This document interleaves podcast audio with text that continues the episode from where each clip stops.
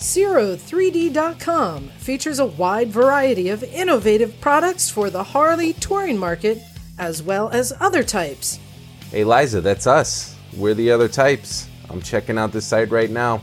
They have a well rounded product line from chrome to lighting and comfort. Hell yeah, they do. They got a lot of chrome and a bunch of LED lighting accessories. You know what that means, right? Less stress on your stator. Ciro3D.com takes a clean slate approach to design and manufacturing. Yeah, I'm checking out the Cypher air cleaner. It's pretty minimalist, but it still has exotic styling. Distributed in the United States by Drag Specialties, in Europe, Parts Europe and Zodiac, and in Asia by Twin Art. Passion for design and innovation. Always something new to see at Ciro3D.com. Yo, Liza, why are you talking like that? Because the ladies love it. I like it.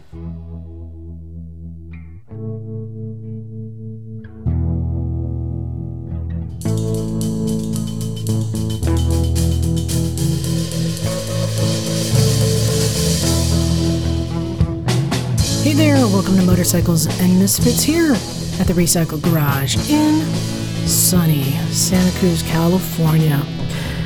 I've been receiving a lot of messages lately thanking me for what I do with this garage, especially our Patreon supporters, and it's been honestly overwhelming.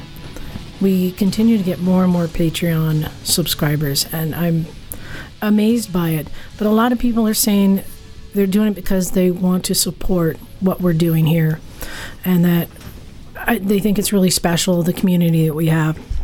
And I don't I don't disagree, especially with Robert Pandya, our guest last week, who's doing uh, Give a Shift to help build the motorcycle community and the industry back up. And I know that what we do here is a part of that, but I want to make sure that people know that the thanks are to everybody. Um, I just had the idea to put some chairs out and, and, and the concept to do this. But, you know, I'm not alone in doing this. So, I, as much as I appreciate all the thanks and all the support, I want to make sure that everybody knows that this is a community that has been built up. And it's been people like Doug, who, when he first came here, he helped me build this community. He helped bring new people in. And, you know, Zach and Bagel, who've both donated so much of their time with the podcast, doing all the production stuff. You know, I cannot do this alone. Um, Emma for the the advice and knowledge that she has brought that's just elevated what we can accomplish things that took us a long time to figure out and a lot of research and and, and she she can handle it right away even Kat who somehow manages just to attract she's a dude magnet and she brings people in but not just because she's a hot chick because she's uh, you know, hot chick who rides hard and knows what she's talking about. And people seem to think that that's really cool. And I think a lot of them are even intimidated, you know, because this is the kind of, of community that we create here. You know, and Jim, who, whatever we're doing, he's all in. Always all in. There's so much stuff I could not do without Jim. Nak, who brings the funny, but also he's, he's he says he needs to keep me level and on the ground. He's always berating me for crazy shit. Um, but we can even go back to Zoe, who helped create the podcast. John and Modi, who are here coming down from the city every weekend to be a part of this. Lucas, just because. Mean Megan, Adrian, Jake. There's so many people that have contributed. Mike, award winning Mike, you know, you don't hear him that much, but he's still showing up, coming around, being a part of this. Charlie, I still don't know what he does. Micah, Isaac, everyone contributes. I just want to make sure people know that this is not a single person who's created this. And what I want to do is I want to encourage other people. You can do this too. You can build a community like this. This is not lightning in a bottle. You know, everyone says we have this amazing cast of characters. Anyone can do this. And especially now in this time, you know, like I said, with Give a Shift, trying to make change and to build a better community, this is a time that I'm just going to reach out to people and say, if you ever thought of building a community, do it. Do it. Just open your garage to help people or or meet people or help each other. So that's it. I, I asked everyone to be quiet. I wanted just to give that speech because I was just thinking this morning, you know, you have those moments where you think, I'm just so fortunate for everything that I have. But it, it's not just me, it's everyone.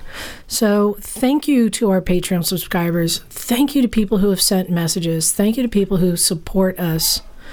But just know it's it's a whole community and you can have this too. Thank you.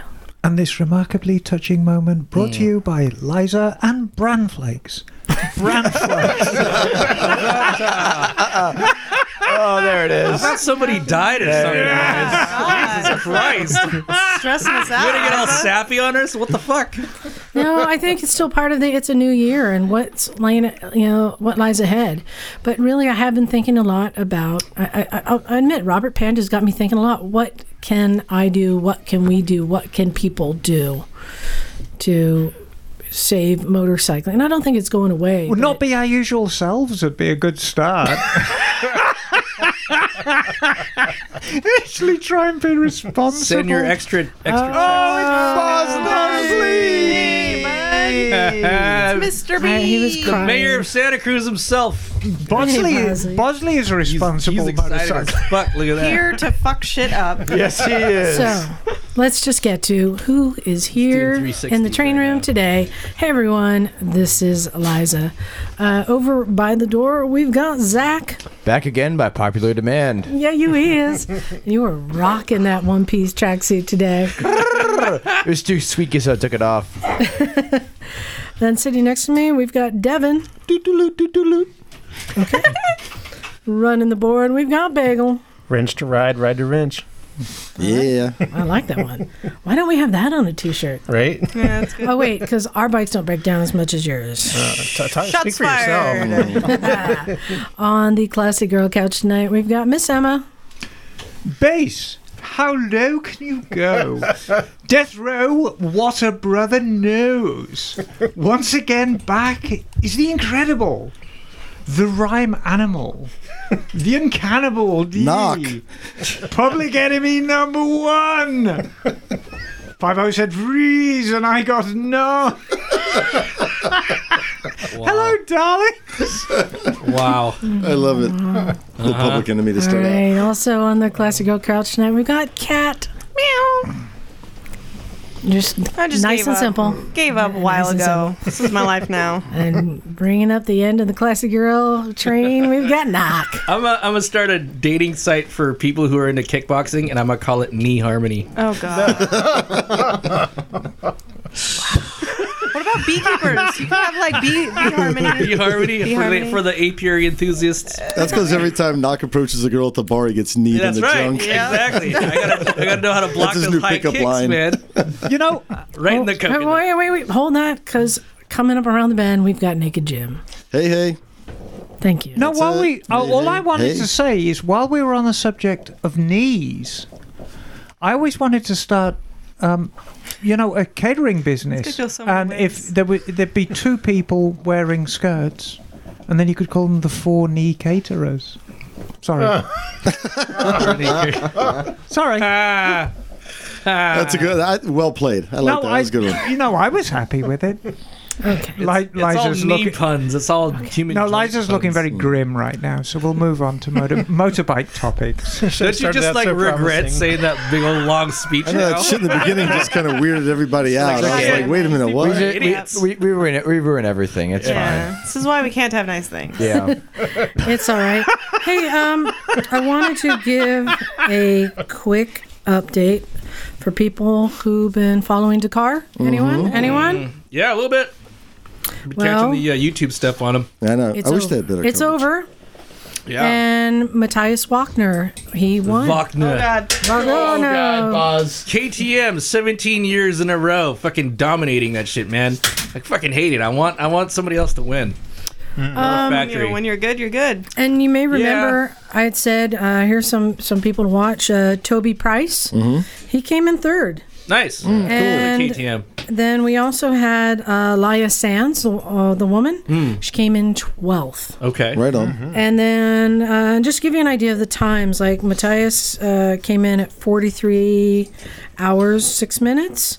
Um, Toby Price, 43 hours, 29 minutes. Uh, Laia Sanz, 46 hours, 2 minutes. And then um, Sean had his friend who had done it. He also finished, and I'm looking up his time. Oh, he's way down there. And that, Oh, here he is, Bill Conger of U.S. 69 hours 46 minutes. America, I 69. remember uh, Matthias was at 43.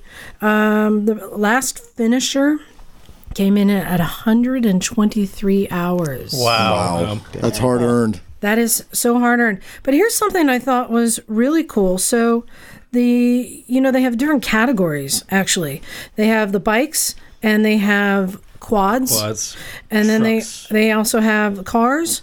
They have the side by side, which is like those Right. mule kind of things, Mm-hmm. and then they have the trucks. And the trucks are ridiculous. Oh, they're These are wicked. Actual like big diesel. Yeah, the normal. Cargo. They're the uh, su- support Trucks. trucks. aren't they? Or are they, they just. No, no, no. they're they're they're, proper, They- they, are custom built Yeah. racing trucks. That's They're right. crazy. Uh, Yeah. But the support trucks are ex racing trucks. Yeah. yeah, that's what they are. Just to give you an idea, again. So Who won um, second? Uh, that was uh, hold on. Second was a. I think it was a Honda factory, right? Oh, nope, sorry. I had to go back to that page. Oh, wait. No, second was um, Kevin Benavides. Benavides, yeah. Yeah. and- Am I remembering correctly? Honda. The, the biggest engines are 450s.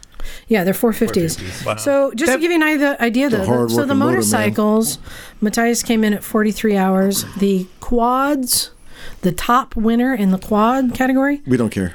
53 hours. Hmm. Um, the cars, well, you guys want to take a guess? Faster or slower than Probably quads? faster. Faster than the quads. Faster than the bikes, I'm guessing. Yeah, That's- faster. The fastest car, Carlos Sainz, Sainz, 49 hours. Oh, okay. Hmm, wow, okay. Above. And the uh, the side by sides, 72 hours. Right, that doesn't surprise me Compared me. to the trucks, 54 hours. Hmm. So the, the the slowest are actually those little side by sides. Right. I think just flat out they don't have much. Yeah. You Doesn't see- look fun. But motorcycles, the fastest vehicle and the hardest race. in I'm the world. surprised, yeah. But you know, if you go back a few years, I mean, everyone here, the older ones of us, remember when it was the Paris Dakar. Actual Paris to And- the car. uh, yeah. God, I can remember when it started in Paris. I mean, a few years, it'd be chucking it down with snow. Hmm. And of course, you'd see all these guys on the adventure bikes, and they'd be just freezing their asses off. and you know, you've got Yeah. X amount of hours of nor- Northern Europe winter to get through before. Oh yeah, they can- encountered everything down in South America. Those guys are like hard ass motherfuckers. Oh, man. absolutely. Yeah. So, Good lord. Um, I was really And rich. enjoying. So I was Mm-hmm. watching all this on Red Bull TV, which you can stream. So if you have streaming service on your TV or your computer, you can just go to Red Bull TV. It's free. I should think if you drink a lot of Red Bull, Red Bull, you will be streaming quite yes, a lot. streaming quite a lot. and I, I mentioned before, I found a really interesting uh, movie on there called "Paying the Price," which was a story of Toby Price, who came back from a really bad back injury. It was w- very well done. Well, um, uh, Matthias uh, Walkner, Walkner um, that I just watched a movie today uh, called One Track Back. That's about him. It's a documentary about him, and I didn't know that a few years ago he uh, broke his leg, really bad break, and he was going through extreme uh, rehabilitation. It got to a point where the leg just wasn't healing, the bone wasn't healing, and he didn't know if he was going Wow. to be able to just walk properly, let alone ride. So the fact that he came back from that kind of injury is amazing. And so And this documentary, I mean, this this kid was amazing. After when he was a kid, after a week of getting his first uh, dirt bike, he entered into a race and I think he won or, or placed a week after he received it hmm. when he was a kid. And I think the first year he entered into like professional motocross racing, he won. Like he's just like a wonder kid. But you know, The there no is a- fear gene. There is a link. I mean, if you think about it, the drive that actually makes these guys so competitive. Number one, puts them in a position where they are going to smash up their bodies sooner or later. But secondly, if that happens, that same drive's really going to carry you through the most debilitating injuries. But yeah, you so, have- I yeah. mean, no, it, it really doesn't surprise me. don't don't forget these people are world class athletes. Like, Oh, if you think about. Michael Jordan or like whoever baseball or football, whatever sport you know professionally You- playing. You know what it makes me think about is remember when Tony Guerra was here, mm. and it's like he only rides like four or five times a year, and it's when he's doing these endurance desert Right. events. And you don't you, you don't really realize. And he spends but the yeah. rest of the year getting himself in shape to do Making them. babies. It's amazing. Yeah, Yeah.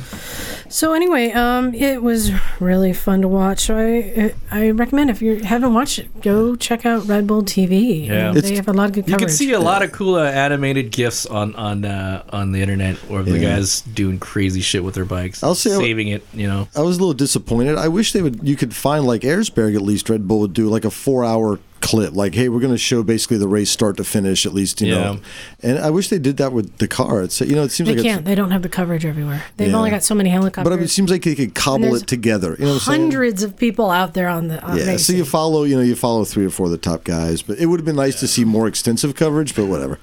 Yeah. So um, yeah. So check out uh, the car and check out the uh, Matthias Walkner documentary. Really cool. And they- they're short. They're only like 20, 30 minutes. Easy to watch. So we um, let's see. What have we been covering lately? Oh, I know. Jim did something. Jim, you did a little trip yesterday. What'd you do? Did a thing. I did a thing. pampered your ass. I did. I got ass pampered. Not by myself either. oh, nice. No, yeah, I had service, a uh, huh? full, it, actually f- custom full service Yeah. Mm. with coffee. Uh, no, it was it was cool. So I went down to, and we've talked about this place before, to uh, Mike Corbin's factory in Hollister to do a ride-in custom seat fitting, which is pretty cool. So I've had this done once before, and the way it works typically is you can order a, a seat from Corbin and they can they'll ship it out to you. And I think they probably have pretty much every motorcycle seat they can they can make down there, and then they can wrap it in whatever coverings you want, different types of leather, vinyl, um, really everything. And uh, and it's really cool. So you can order it online and they'll ship it to you. Or if you're fortunate enough to live um, in this part of California, or willing to ride, on Saturdays they open up for what they call ride-in appointments. So for no extra charge, um, you can write out the Hollister. Uh, pull in. I rode yesterday morning and froze my ass off. It was so cold.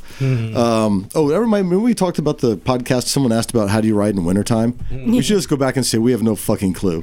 Don't ask us how we ride in wintertime. We got no fucking clue. questions, I can I can tell you if you want to. Yeah. The answer is it's really cold. It's really cold, yeah. So, but um, yeah. So the experience is really neat, and so you go out to the uh, Corbin factory, which is out in Hollister, about an hour from here, and you ride in, and they were just opening up, and all the, the workers are coming in because they have the people that you know make the seats and do the sewing and all that. You know, maybe a dozen people end up going in, and um, and they have a small cafe there, which is kind of cool. So you pull your bike right into the bay, and uh, one nice thing is, last time I was there, there were probably eight to ten motorcycles there which is cool because they're all cool motorcycles, you know, and uh, typically expensive, a lot of custom stuff or collectible things. But this time there were only two, was me and this like younger guy with a Harley. So um, it was a very relaxed atmosphere, and um, you know it was cold. But next thing you know, someone's putting a cup of coffee in my hand, which I'm stoked on. And then um, you know you meet with one of the guys that's going to basically make your seat for you. And uh, so Ricardo is a guy who um, you know we've known and, and met before. Ricardo actually made a seat for Emma for her uh, her Norton. It's actually featured on the Corbin webpage if you want to see Emma's bike. Yep. So anyway, so I got to work with Ricardo. He's been there for 35 years. So this guy's seen Damn. a lot of seats, yeah, and a lot of lot fucking, of a lot of fucking upholstery, yeah, a lot of nice bikes. Like he, he says, like, hey, my friends like you should take pictures of the bikes. He's like, you fucking kidding me? How many bikes I see? But um, anyway, um, so anyway, they they bring out the blank. You sit on it, and then you kind of say, yeah, do this, that, the other thing, so they can build it up or cut it down, and and after doing it for 35 years, he's got a pretty good eye for this stuff. So um, we we beefed up the front of it a little bit so you weren't sliding into the tank and some things like that. And then uh, so then he gets it, starts you know customizing, cutting it basically. Um, then once you like it, they put it the, over to the upholstery shop and they have. Uh, women in there at the sewing machines that are just literally making the seat right there. So you get to pick all the panels and the materials. So you know, I got that beautiful fairing from Emma about a month ago when I threw the the Yamaha in the gutter, and it has that nice um, kind of candy apple metal flake red paint, and we were able to match some of the piping on the seat to the same red, and then a little carbon fiber panel on the bottom, leather on the top with stitching, and, and It's, they have- beau- it's a beautiful It- It's it's simple. amazing. came out nice. They they put a seat. They use the existing seat pan, or is it a new one? No, because you know they have the ability to make any seat there. Mm-hmm. They have all the molds, so they just they make a new seat, but it's just the blank, so it's not covered. It's Yeah. basically I think what you would the basic seat you would buy, right? Yeah. Right. Just with their proprietary, you know, ass cushion material. Right. And um and then you sit on it, and like I rode around the parking lot, and I'm like, yeah, I'm, it's pushing me forward a little bit into the tank. Can we build the front up a little bit and kind of make it so it cups my ass, like some some woman's grabbing my ass. That's what I feel like. And uh, so they do that, and um, and then you ride it around again. You're like, that was perfect. He did it like first spot on the first time after we messed with it, and I'm like, that's perfect. We came up with the the theme for the you know the the fabric and the covering and the stitching patterns and all that. And he actually sketches it on the seat by hand, and that's what the uh, upholstery people follow. Oh, the seams. And Yeah, the seams and like where the panels will meet and all that kind of stuff, and it's pretty rad. Yeah. And then you hang out, so I'm just kicking it there. I walked, did my own, you know, self-guided tour through the factory again, which is fascinating because they have everything from an old school metal shop to robotics to, you know, the the Sparrow. Oh yeah, the paint department. Yeah, everything. everything. And um, so I'm hanging there, and then that pops some. This guy's like, "Hey, how's it going?" I look up, and it's Mike. So Mike Corbin um, usually shows up there on Oh, Saturdays. Mike is such a dear. he's such a nice guy. So he's, "Hey, how's it going?" I'm all, "Hey, Mike, what's happening?" So we start chatting it up and remind him of the stuff that we had done together, and he remembers, um, you know, doing the podcast when we did the podcast from the factory, and then, of course, Emma's Norton seat that was custom made there uh, at your discretion or whatever direction I Well, guess it would be. You know that that Norton really put me back on the map because I I'd been away from custom bike building for a while. You know, I've been going through some things in my life, and that Norton, gosh, that's going back like maybe five years now. Um, that really got me back into the big league. That was the really the first really high dollar bill Mm-hmm. Yeah. I did, hey, and in this period of my life. when when your life is rough, there's always motorcycles. Huh? Exactly. Yeah, Um, they both remembered the bike. They're like, "Yep, well, and that's it. And it's on the you, of course. website. So if you want to go onto the Corbin website um, and look at the Norton seats, you'll see a midnight green Commando, and that's Mhm. the one they custom did the seat for. But they actually altered it. They photoshopped out a little embroidered Union Jack on the side of the seat, Corbin, which I America." supplied. And they photoshopped it out because Mike says, you know, everyone's going to want this Union Jack Oh, on the seat. you know? Yeah. So they shit. but Mm, they do such a good job, and yeah, and they're super nice people. they're the neatest people. so yeah, I got to BS with Mike for a little while, and they have their 50th anniversary coming up, nice. which was pretty cool. And um, seats, huh? Damn. yeah, what's cool, he's got his 50th, and then I think at the Quail they're going to honor Arlen Ness. Right. Um, so Arlen Ness is back in town, and then you know Sonny's always around, and you know we were talking about that, and my and you think back to 1972 when the chopper scene was blowing up. You know, you had Arlen Ness doing the custom choppers. Mike came out with the uh, what was it? it was the Peacemaker seat. It was that Right. funky tall back, glittery gold 70s shit. yeah, And it was that- blowing that's- up, and they were all like, you know, he was setting the land speed record. I, I said, hey, at 50 year anniversary, are you going to set another land speed record down in Bonneville. He's like, ah, I'm a little heavy for that now. But he held that electric speed record in 1972, I think, held for 12 years. But you know, we were talking last week about ambassadors for our sport, and in my opinion, there, there's a core of maybe less than a dozen of heavy hitter ambassadors, and Mike's one of them. Oh, yeah. He's been around forever, you know, really from the genesis Well, they got of great modern stories. biking of, of California. You know, Everyone knows him. Everyone knows who he is. Well, I, I, we were talking about Sonny and, and the HA dudes, and and um, just a little bit. He's like, yeah, when we were in the Navy, and I think he was in Alameda. He goes, when we were stationed, Sonny and those guys would come in the bar, and we're like, you know, those dudes are cool. We want to be like them, and I think that's where that their friendship kind of grew out Right. of, you know, in whatever you know, early seventies, late sixties. But yeah, those and you know, so those guys, and you, it's pretty legit. There's a lot of history there. So yeah, we're going to be going to. Uh, Corbin's for the Fourth of July Independence Day rally, I'm sure, and they're gonna be throwing a big party. Mike said for 50th. Yeah. So yeah, if anyone's around California Uh, that time of year, How long would that take you uh, get the seat covered and all that, Jim? I think I left. I got there at 8 Mm-hmm. and it took everybody like a good hour to just warm up because it was so cold and get the coffee going and all that kind of shit. So, but I got there at eight, and I think I left like 12, 12.30. That's not bad for a custom seat, man. It's an all day thing. I was planning Yeah. on being there basically, you know, from eight in the morning to four in the afternoon because Yeah. it can be that. Um, right, and it was for the Norton seat, but I was very, very picky. You Yeah. know, just about the size of the seat. And Ricardo nearly strangled me because you know it'd be like, "Oh, take an inch off, take an inch off," and then he took an inch off, and I'm like, "No, put it back on." Yeah. and we got it That's just so. And then there was there, there then there was an ugly scene with Mhm. Mike over the material to Oh, yeah. cover it with, but. It can be an all-day thing. Oh, yeah. Well, but the, it's the- a nice place to hang out. that's There's what- lots of you, you know. yeah, breakfast. at a chorizo omelet. But what I want to remind everyone, because we get a lot of people who threaten to come visit here, that if you really plan, do your planning well, come visit us on a Sunday, but on a Saturday, if you come to this area, it's an it's an amazing thing to Oh, be yeah. able to go to the Corbin factory and get a custom seat made for you. This is a cool place, like you Wait, said, to check it uh, out. How about much does this it run you? for weekend in Monterey? On a weekend in Monterey, you can go to the Corbin factory. Even if you don't get a seat, you can check it out. You can visit the Jameson. You can visit um, the uh, Moto Talbott, Talbott, Moto Talbott. You can the come and Laguna visit us. Seca. Surfing You can sucks, ride don't around try it. Laguna. Oh yeah. Yeah. So yeah, just uh, just reminds us, you know, when you know, Jim went down, it just reminds us how like awesome that place is. Here's here's how awesome it is. So as I'm leaving, right, I gotta I have to I open the door myself because everybody's off doing stuff. So I had to hit the button and bzz, door goes open. Hop on a bike and as I'm heading out, you know they have they do the Sparrows down there that are these now they're electric three wheeled you know future vehicles, and I'm pulling out of the, out of the bay of the garage and making that left to go out to the street.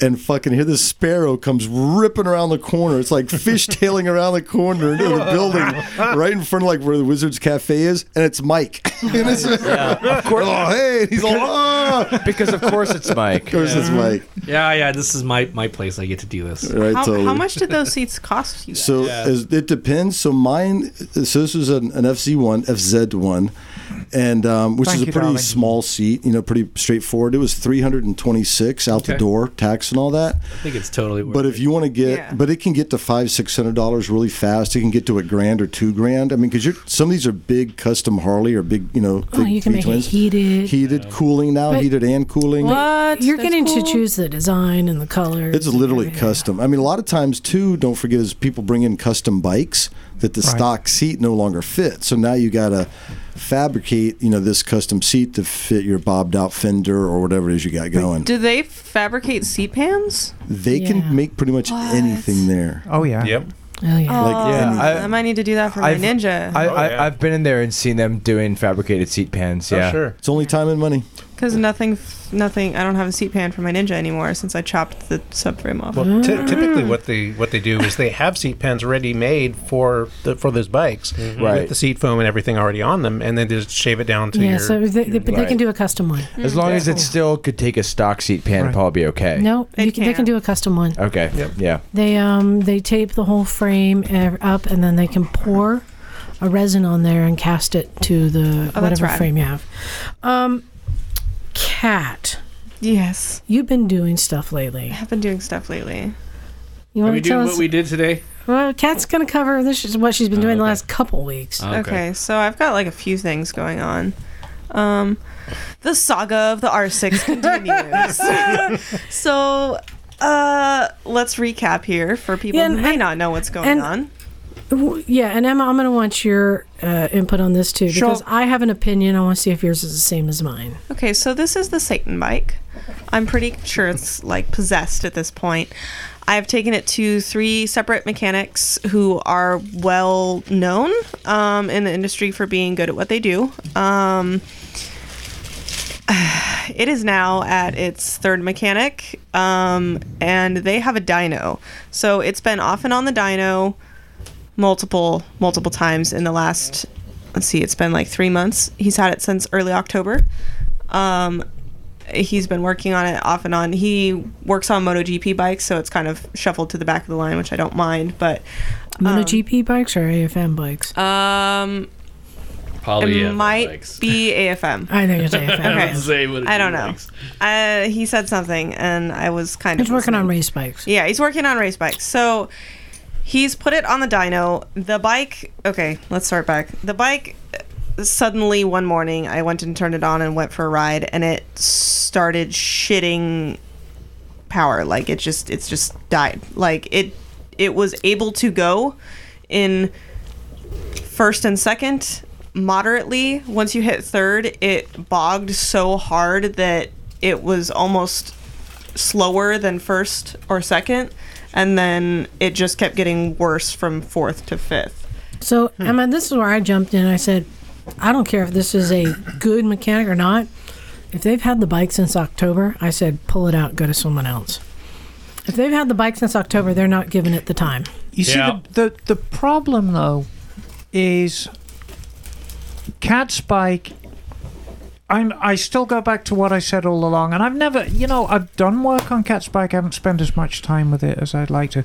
Kat's bike has a fuel delivery problem, mm-hmm. and it's not a straightforward problem. There's something going on with that fuel delivery, and it could be anywhere from the way the gas tank vents to the way it delivers fuel to where it goes into the fuel pump to where it comes out of the fuel pump to where it goes into the bowls, the, where the bowls vent. You know, And it's not that it's just been sitting there. and it's either. all time. And the Yeah. problem is, Kat's running out of people to work on it um, because you've got some pretty heavy hitters working on it. Yeah. So if she pulls it out, where do you go from there? You've got a cat who builds race bikes working on it right now. Where do you go from there? Who do you get to work on it from there? And he's been building race bikes since before this gen of bikes. So this gen came through his shop, and the first words out of his mouth were these bikes were like problem off off the lot. These these bikes have always had weird fuel delivery issues, weird carburation, weird just funky things going on with them. Right. And so it I don't want to pull it out because I, I, I legitimately don't have anywhere else to go. From here, it's kind of just like, well, I guess I'm going to sell it for $200 because it's not worth shit. Mm, And, there's still stuff you can do. Have you shown them your tits yet? uh, indirectly, I suppose. I mean, unloading and loading in a low cut shirt, you never know what happens. Okay, well, you're on the right track. Yeah. Um. No. I mean, this bike. I love this bike so much.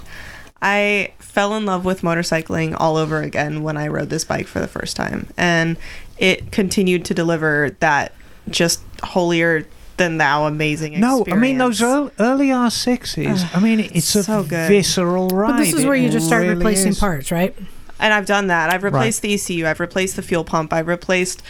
Uh, I've gotten it rejetted by four different people. One of them with a dyno. Um, I've gotten. see what else have I done to it? I've Is it is it going to be electronic? No, it's not. I it's fuel the del- ECU. It's fuel So- delivery. It's it's a fuel delivery problem. I've ridden that bike, and it's the thing is when you've got an electronic problem, it's very very sharp. It's fuel injected bikes. Yeah, they throw you a bit of a curveball, but hers is carbureted. So if you get a very very sharp misfire, generally it's electrical, but hers mm-hmm. isn't. It's a bog. It's it's a bog. It's soft. Mm-hmm. It's a hard. It's a it's a big bog. Like it's impossible to ride. Now, the last time I looked at it, we we got it for like two weeks. Yeah. It was two weeks. So something was disturbed when I was in there that I missed. Oh no, we didn't get it for two weeks. Oh, No, no, no. We we got it for uh like 15 minutes. Okay. And that was just because we didn't hit the freeway with it. okay. Did, did you replace the carbs? No, that's kind of my next step. I've been thinking about it. There's also a rumor um, that I've heard from older AFM racers that when they were racing these R6s, there was a manual timing adjuster knob that you could buy aftermarket. And Time, manual timing adjustment. yeah, so it sounds super sketchy, but it's because these bikes are shit, apparently. oh No. Throttle position center. no, no, no, no, no. Not a throttle No, position is sensor. that- it is Spark position? Mm, no, it's Oh. like it actually adjusts the. I don't know. Apparently, it actually adjusts the the tightness of the chain.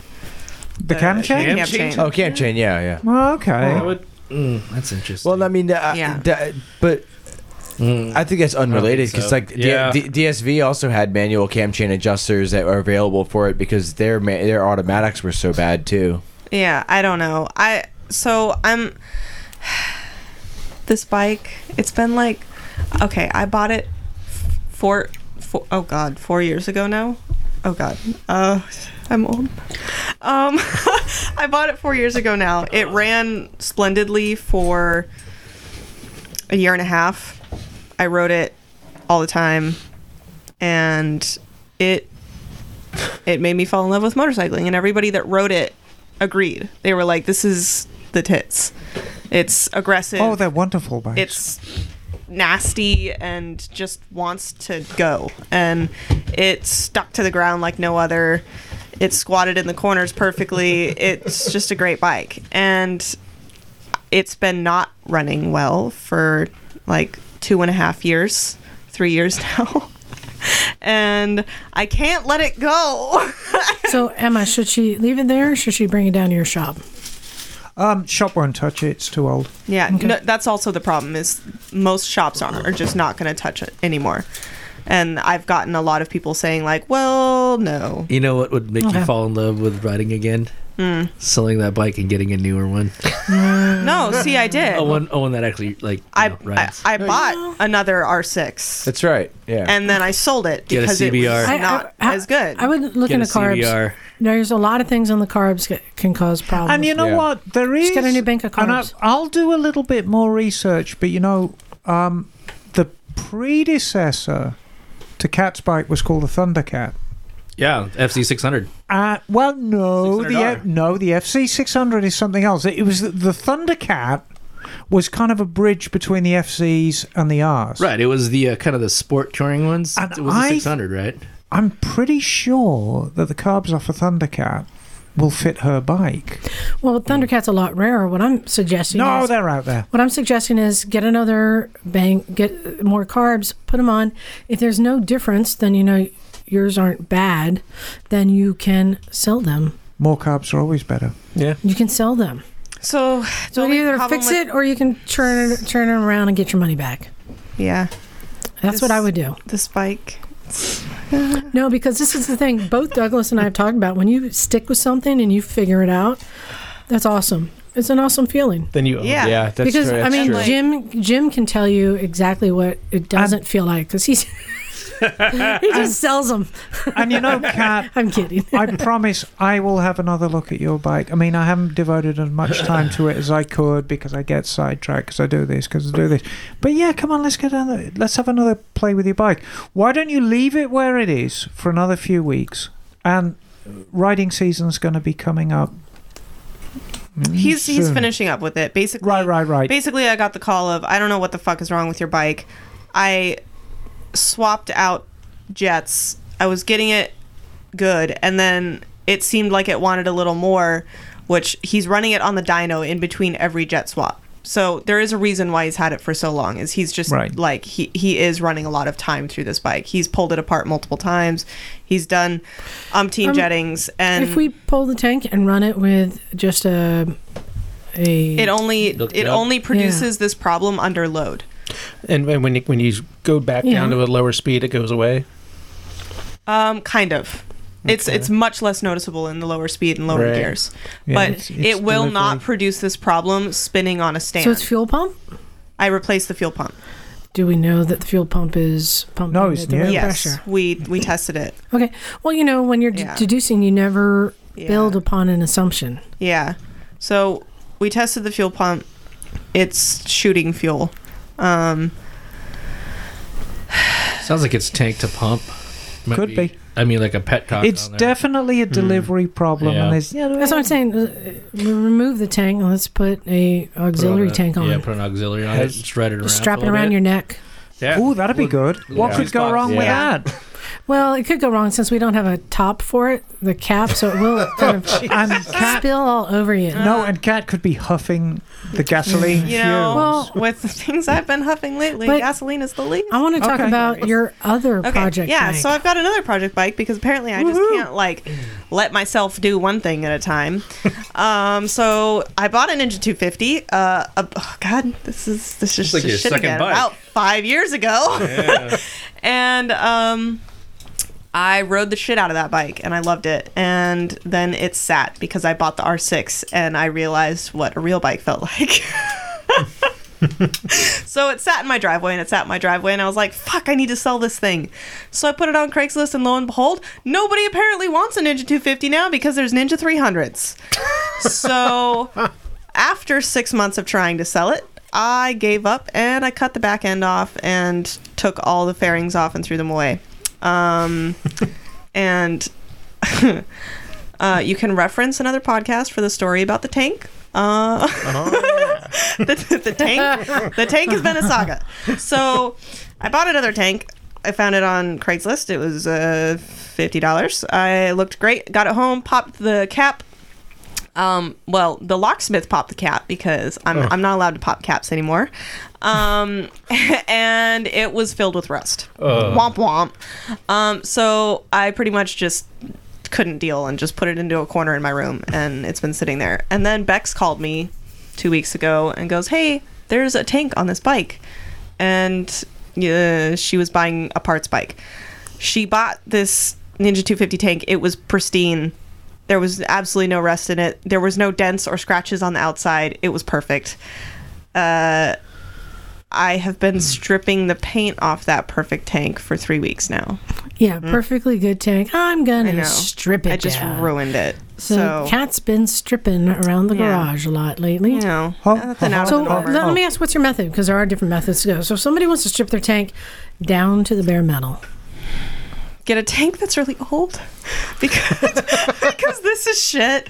Um, I've been using aircraft grade paint stripper. okay? Uh, yeah. F- a fun fact about that stuff. If you if you want a quick laugh, I Mm-hmm. recommend that. when- If you ever use any kind of that aircraft stripper or whatever, look on the back of it.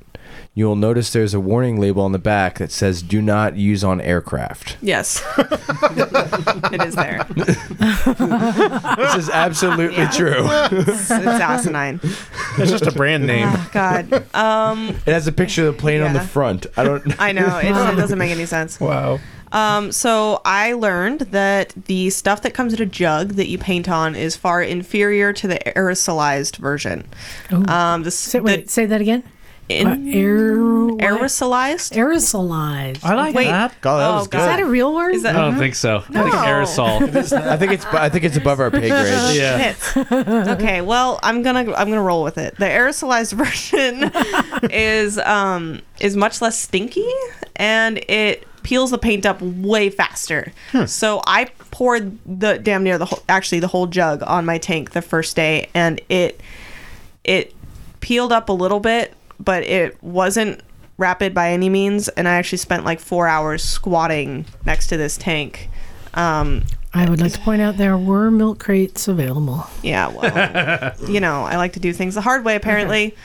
Um, so I'm now in week three of stripping this tank, and I'm down to almost nothing on the tank. And The thing I think is funny is um, on some of like the old like '70s bikes, I've stripped it down in the metal, like on that XL 175. It's like a gobstopper, and it looks cool, like a brushed, you know, metal. On this one, it looks like painted. It looks like silver, silver paint. paint. Uh-huh. It's, Yeah. it's so Yeah. perfect. It just looks like silver paint. Yeah. It doesn't look like bare metal, metal at all. Yeah. So I'm. I also got some advice from Yuri because I wanted to put some eh, like s- eh, uh, Swirls or swirls scratches or, or- stuff into it to give it texture, and he actually found that uh, like household Brillo pads or uh, the blue side of a sponge, the scrubby side, works perfectly for that. Yeah. So that's going to be the next step after I finish getting that stuff Well, off the tank. And then you're gonna clear coat. Uh, yeah, I'm gonna. So I called around, and Mm-hmm. clear coats are actually really expensive to get done in the paint shop. So I'm gonna rattle can it. Oh, sure. yeah. But how many layers? Um, I'm thinking right now around five. Good. Um, I'm gonna do a etch layer, a base uh, Rust-Oleum layer, and then I'm gonna do a high gloss layer. Um, I am also going to draw something on the tank, and I haven't decided what. Trogdor. Hella So- dicks. Did, you- did you see my Burninator. suggestion? Hella dicks. I'm trying to remember. I don't think so. Just literally the words "hella dicks." Yeah. Hella. Can't My said that. suggestion was in sort of like an ornate scroll Vita hmm. Very hmm. nice. life. Hmm. That is good. Wow, you really are But gay. um, Heavy. Yeah. Kat, may may I offer you some advice, darling? Yes. Add one more step to your painting process. Uh-huh. Um, go into somewhere that does proper body shop supplies. So we're not talking about O'Reilly's or anything. Santa Okay. Cruz Proper- Auto. They got some Santa Cruz shit. Auto proper, and buy yourself an aerosol can of adhesion promoter. AP. AP. Um, and basically, all AP does is it makes anything stick to anything. Oh, brilliant. So if you spray the tank with AP, whatever you put on it is gonna stick like spoo to a blanket. Yeah. And it's clear? Yep. Rad. Yeah. Sometimes, like if you do a base coat and you want to set it aside, you come back to it a week later. You spray some AP on there, it makes it a little bit more receptive to uh, whatever. Exactly. So Whatever you want um, yeah, always use AP. And if you're doing like a bare metal finish, it'll really help Yeah. the, the, Mhm. the clear coat bite in. Um, I've been having gas tank woes as well, you know. Oh, do tell. Um, well, I bought a Suzuki RF 900, which nobody knows what the hell it is. I, yeah, I still don't. Yeah, it's kind of a bandit before Is they it were like bandits. touring-ish? It's sort of. Yeah, I think I, I think It's I an know what odd thing. Um, but the gas tank on that was so bad. Um, I had to cut the bottom of it out. Oh, It was so rusty, and I wanted to preserve the original paint because it's got these great LA Lakers colors on it. no, it does too. It's, it's Nice. It's a cool bike. Yeah, it's. A, I mean, you know, it's a very, very different bike. It's a Um, sport touring bike. It's got the most epic tail light imaginable on it. It's one of those giant uh, Oh train yeah, the, yeah. The tail light's just giant. huge. Um, but the tank was so bad, and of course it's it's a modern sort of sport bike ish with a with a flat bottom tank. Mm. So I just cut the bottom of the tank out and mechanically took all the rust out. Um, but oh god, what a job! this looks like the. What are the bikes that look like this that have the fins like? Is it the ZX? It's kind of at the time, like yeah. Late, 80, late 90s. Yeah, Liza's showing a picture and That's quite tastefully painted. Mine does not look like No, that. yeah, Mine, but uh, that mine was- is purple with It kind of very looks like a katana from over here. Goodness. Yeah, it looks kind of like a katana or, or, or ZX. Yeah, it's it's it was com- it's Suzuki's competitor actually for the VFR 750. They're Hmm. very very similar bikes. They're about the same amount of power. There's about 120 horsepower on tap. That's pretty awesome. Um, it was definitely inspired. The design was inspired by the Magnum PI Ferrari. yes. Uh huh. Does it have little scoops on the side? It has a Little lot of veins? s- it's scoopy. Yeah. It Little is VFRs had that. It is Scoopy. scoopy. Um, but yeah, that, I should have that finished in a couple of weeks. But once again, um, I'm not sure when I can afford to register it because it owes nine hundred and fifty-two dollars to the I think DMV. that's about half the cost of the bike. Jesus. yeah, I know. Yeah. But I kind of Yikes. factored that in when I bought the bike. But that is a lot of dough owing to the DMV. If you could flip it for eighteen hundred dollars, it might be okay. Yeah, well, I It know. isn't. It isn't 25 years old yet, is it? Oh, I wish. Well, Well, but I? you have another story to tell, don't you? I do. Um, I asked Emma to do a history hole. It's deep. It- It's dark. it's where I keep all my stuff. Can't wait to see this hole. Ah, and um, It's gnarly. this is one that has come up a lot hmm. as a butt-worthy bike. well, and that's that's how we kind of segue into it because when we look back on asking people what is their up the butt bike, there's a name that keeps coming up, and I think. By and large, it is the most butt-worthy bike, and that's the Britten. Mm-hmm. Mm-hmm. And you know, the Britten, it's getting on for 27, 28 years old now. Um, first appeared around 1990, 91. Um, and for a bike to carry that much clout after so long I thought as a history hole, and we're going to talk a little bit about the bike. Hold on, Nak. Nak is trying to trying to get out of the room quietly, and Oh it's my just Do, doing his best Bosley impression. yeah. Nak is doing his best Christ. bull in a china shop impression. Um, Boots though. It's So I thought, what would be nice is to talk a tiny bit about John Britten, um, who was the inventor, the designer, the builder, the engineer. I mean, yes, it was him and a group of friends who built this thing, but it was his vision. And John Britten really was as different as the bike. Well, and you know, even when you're looking at the design, there's nothing like this No, and the, today. I mean, and once you understand, once I finish talking to you about John himself, I mean those pipes. I mean those Oh yeah. yeah, pipes. you'll understand why the bike was so different, or at least you'll have an inkling as to why the bike was so different. So you ready to hear about Mr. Yeah, Britten let's hear about him. Well, he's an interesting cat. Um, he was born on the 1st of August 1950. His full name is John Kenton Britten. Um, and there's a lot of peculiarities about John. Um, he's a twin. And where was he born? He was born in Christchurch, New Zealand. There you go. He's a twin, but his sister's birthday is the 2nd of August 1950 because he was born at 10 minutes to midnight Nice. and his twin sister was born after midnight. So, you know, he's a twin, but he has a different birthday to his sister. Interesting. Um, I don't know what it is about New Zealand, but there must be something they put in the water. It's an island nation, it's a long way away from everywhere else, and so it has some of the world's greatest uh, sort of off the wall thinkers over there. Burt Munro is the obvious one, who's known to many of us in the motorcycling community. Um, John McLaren, race car designer, is also a fellow Kiwi. Mm-hmm. And these are the guys that John really looked up to when he was growing up. Now, one thing you might not know, he was dyslexic. Hmm. Now, you would have thought that would have held somebody back, but apparently there was no stopping him. He had first rate education, he went to university, and he actually studied engineering, and his career path was in civil engineering. But apparently, his dyslexia was so bad throughout school and university. I mean, basically, he had a translator to trans to translate what this meaningless scribble was on the page to him into something he could understand, and then make into a language he could understand. Wow. Um, but he got his degree in civil engineering, um, got a master's in civil engineering, and um, worked for ICI.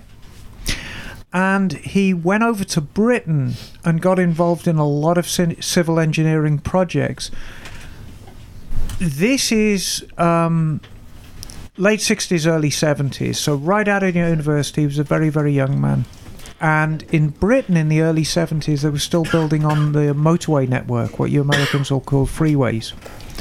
And he was instrumental. Apparently, there was a stretch of motorway between the M1 and the M4. The M1 was the very, very first motorway.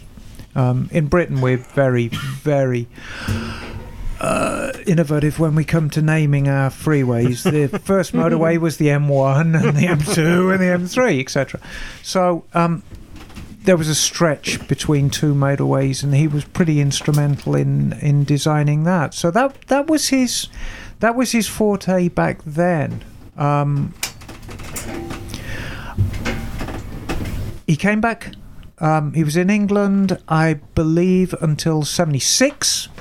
So that would make him 26 years old. Then he came back to New Zealand. Now, here's the interesting thing. It seems that the right side of his brain took over and he started a living as an artist. And he designed the most beautiful stained glass lighting, pretty much from scratch. Now, this is important because when you actually see his most famous creation, which is the bike, there's a lot of engineering that went into that bike, and that's absolutely clear. But if you just look at the organic form of it, I mean, it's got an artist's touch on it as well. It is such a beautiful design. And it really doesn't surprise me that he had a background in artistry as well as engineering.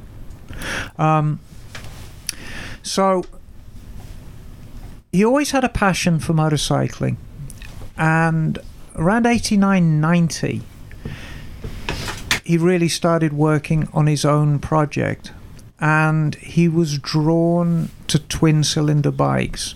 Um, there's something about a twin cylinder bike. I've got a project of mine coming up right now, which is a twin cylinder bike, and there's there's there's very much something about them that really draws you in, and that was where he wanted to to be.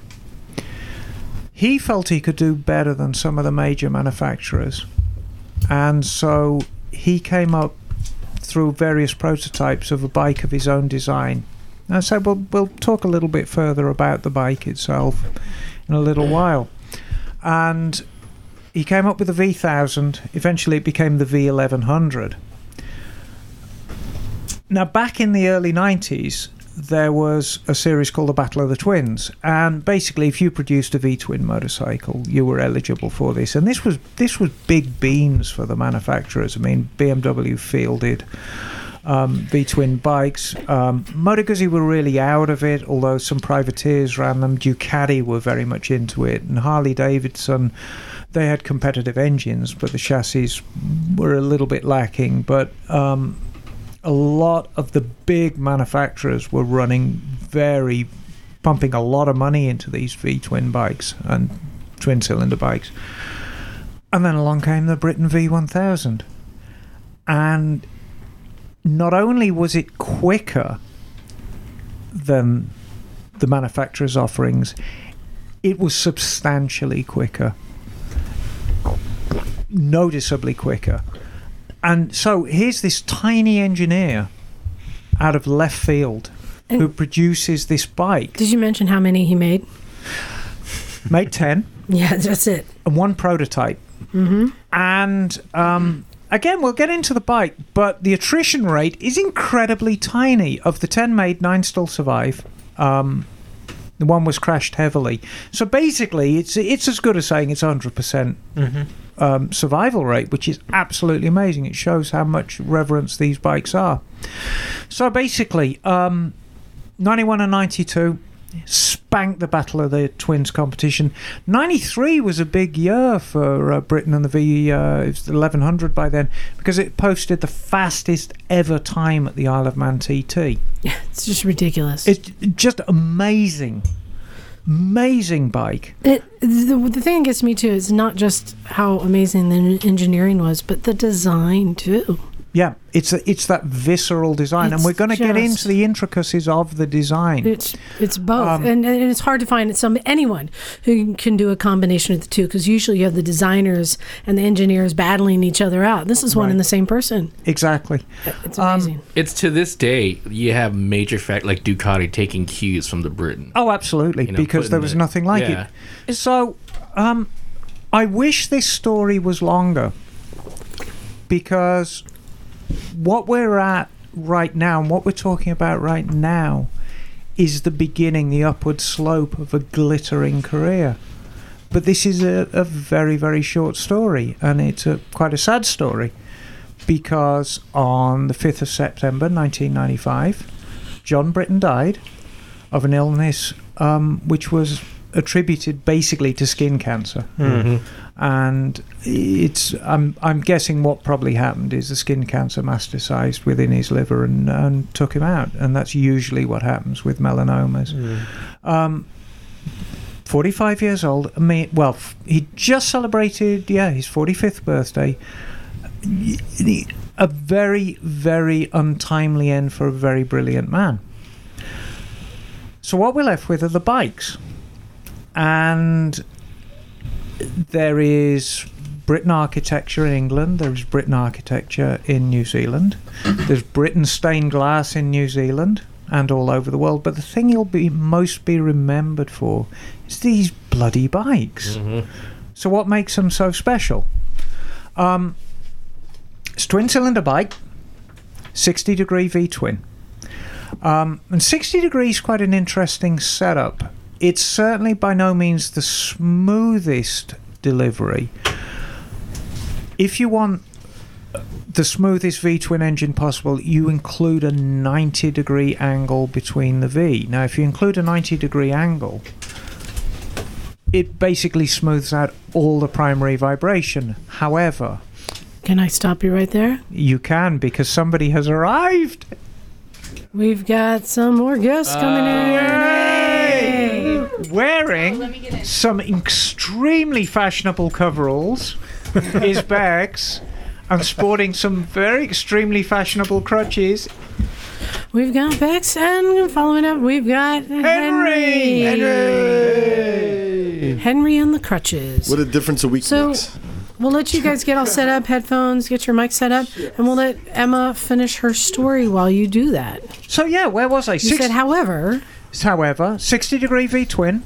Um, when you include the firing angle and the uh, um, uh, the firing pulses, you're going to get the most power out of a 60 degree V twin. Quad cams, which basically means you have twin cams per cylinder. Sh- couple of horsepower short of 170. These aren't massive numbers now. I mean, Jim's FZ1 has 160 horsepower out of the gate, but in 1991, 166 horsepower was a big frigging deal. Mm-hmm. Um, I still think it's a pretty damn big deal. For yeah. oh yeah, I pretty good. You know what I mean? Um, the engine was a stressed member of the frame, which basically meant the front suspension and the rear suspension was attached to the bike, uh, to the engine itself. The frame, I mean, it was really a very, very rudimentary frame that just bolted on the top of the engine that carried the front, really the front suspension and the seat and tank. But extensive use of carbon fiber, Mm-hmm. carbon fiber fastenings, um, very, very cutting edge design on the fork. There is a little controversy with the fork. The the fork itself was from an existing design, and there is this Scotsman called Norman Hossack. He's still alive, by the way. Norman is still with us, and Norman Hossack basically wanted to make it a better front fork for a motorcycle. Um, he raced in the early 1970s and late 60s, realized there was a lot of flex in telescopic forks, and he thought, I can do better. So he designed a front fork very much akin to a Formula One race car with double wishbones. Incidentally, do you remember us talking about Bruce McLaren earlier on? Mm-hmm. He worked for him. So um, there's a link between Hossack and Britten via McLaren. The, the controversy was that Hossack called his front end a girder front end. And really, it was. I mean, a girder front end that were very favoured in England immediately before um, and immediately after the Second World War. Was very strong, very rigid, very heavy. And now there was the problem, and that's why the Brits went to telescopic forks because they were lighter. But if once you got a hold of the materials and you were able to make them lighter, it was a very, very rigid front end, and so that was his thought. Britten took the Hossack design, made it extensively out of carbon fiber, made it very, very lightweight, and but never recognized it as a girder. And apparently, and I'll channel Joss, John Hossack now, uh, Norman Hossack now, and he's saying, well, John never felt it was a girder fork, but it was. Um, the advantage, you could adjust the rake and the trail pretty much by just pulling into the pits. Now, adjusting the rake and trail on the front end has an amazing effect on the bike's handling. Even a degree, you can make a bike handle a lot sharper. A degree out, and it'll make it handle a lot lazier. So one of the advantages of this system, if it's rain, if it's a if it's a longer circuit like Paul Ricard in in France or Daytona, you'd want a longer wheelbase which gives more stability. At a shorter circuit like Laguna Seca, where you've got a lot of tighter turns like the corkscrew, you want to bring that front end in. So that was just one advantage of the design, and again, very very lightweight. Integral fender, forks, wishbones.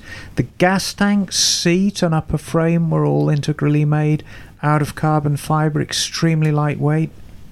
Adjustable swing arm. The engine was fuel injected and had its own mapping, and it had a learning curve. So it would learn the power delivery that the rider wanted, and it was self learning. Now, I've driven buses where they've got self learning transmissions, but this is cutting edge stuff now. Back in the early 90s, it, it really was amazing. Wow. Um, John Britten, he made his own wheels. Um, three and a half inch in the front, six inches wide rim at the back, just monstrous rims to carry these race tires. And again, super light. He was obsessed with weight, as a lot of racers are. Racers are completely obsessed with weight. If you can Oh, yeah. save an ounce, I mean, it's it's a big deal. So you gotta you gotta take a shit before your race. Yeah, absolutely. Make race weight. Still does because you're nervous. Yeah, Yeah. too. Um, there's a great story that in order to get the lightest weight castings possible, um, John Britten dug a big hole in the front front uh, garden of his house, and he cast engine cases in a hole in his front lawn to get the thinnest engine casings possible. so. That's about it. I mean, it's it's a sad story, but it's not. It's a sad story because you have to wonder what Britten motorcycles would be like right now being built by this dynamic 68 year old. Um, Well, still, he made such an impact and and changed the industry to this day. oh, yeah, and, and, and will. And like the best bikes, there is nothing like them, and there will be nothing like them. I'm extremely lucky because I've I'm of an age where I vividly remember seeing my first Britten That's being awesome. ridden around Donington Park hmm. I've in wanted to see one. 1992, and there is nothing that looked like that bike. For a start, I mean it's electric blue and pink, Oh yeah, Yeah. But that there's- magenta, yeah. but there's nothing that sounded like that bike either. Well, and, and I'd like to point out too, again, if anyone is coming out to California, mm-hmm. I was going to say the quail. Well, uh, last year at the Quail, it did win um, one of the categories, but that was uh, Virgil from the Solvang Museum Right. Yep. down in uh, Southern California and or Central California, and he has the number ten bike there. Yep. No and that one is special because it was the only one never raced. He bought Yep. it out, out of the crate in 2004. And I did some research. I cannot find, you know, trying to figure out what they're worth today.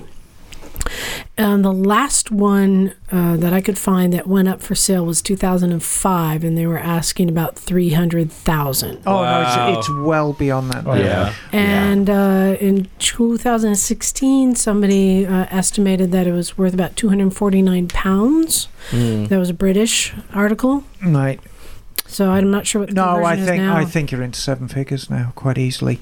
But number ten Yeah. is an interesting bike because that's a 1994, and that was earmarked to have a very very glittering career for the long distance racing. Hmm. But by then, um, John was getting ill, and he was t- he was basically he was too ill to be the captain of the team. And without John Britten, there was no Team Britten. And so the bike was basically shelved, You know, and um, it had an easy life.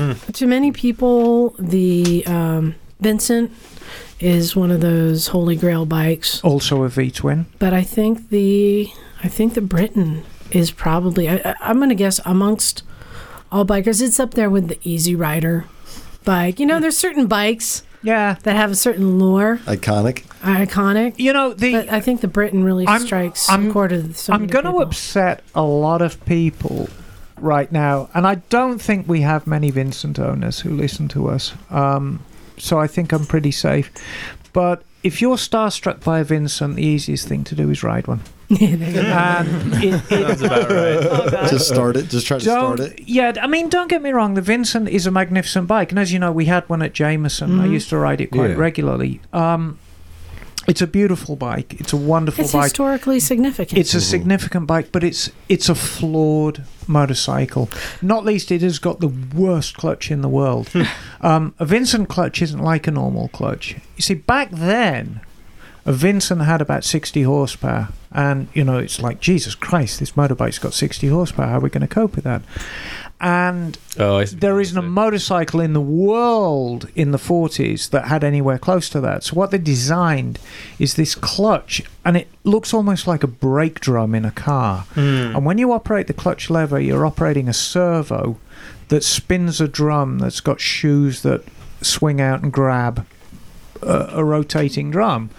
And it's horrible. And you know, you're sitting there at the traffic light and you're cool, and I'm on a Vincent, it's rumbling away at you. And oh, look, there's a woman on a Vincent, oh, it's a wonderful thing. And the lights change, and you just stall it. you know, it's that kind of bike. well, Um, I can tell you that uh, for those of us who were at the Quail last year, we were lucky enough to hear one because they were starting that thing up. isn't it amazing? And there's so many people that have them in museums because they're worth so much. So Right. that was really a But you know, when you actually see one in the flesh, and you know, 90% of people are never even going to see one. You can see pictures of them, but nothing quite prepares you for when you actually see one in the flesh and you're like, oh my God. It's just, it's amazing. It's an amazing thing to see. The It's usually. Uh, sorry, sorry. Go ahead. it's like a motorosexual experience. I wanted to take it to bed. It's it's usually very shiny at the top and very oily at the bottom. Yes, but Good definition. um, a wonderful bike, an interesting guy, um, and you know overall, I think even though he died so young, I think it's a wonderful story because so much of his legacy is left. cool. Well, Emma, thank you for doing that. And I'd like to point out this is part one of a two-parter. Two-parter. Conspiracy theory. Shut I- up. I have a conspiracy theory. Shut up. Yeah, so I do. um, so stand by. We're going to do another history hole, which is going to be equally dark and and he equally dank. No. and, equally, and equally where I keep all my stuff. Stuff. nice. Well, since um, Gross. Isaac, Bex, and Henry have all joined us, y'all can say hi. Hey.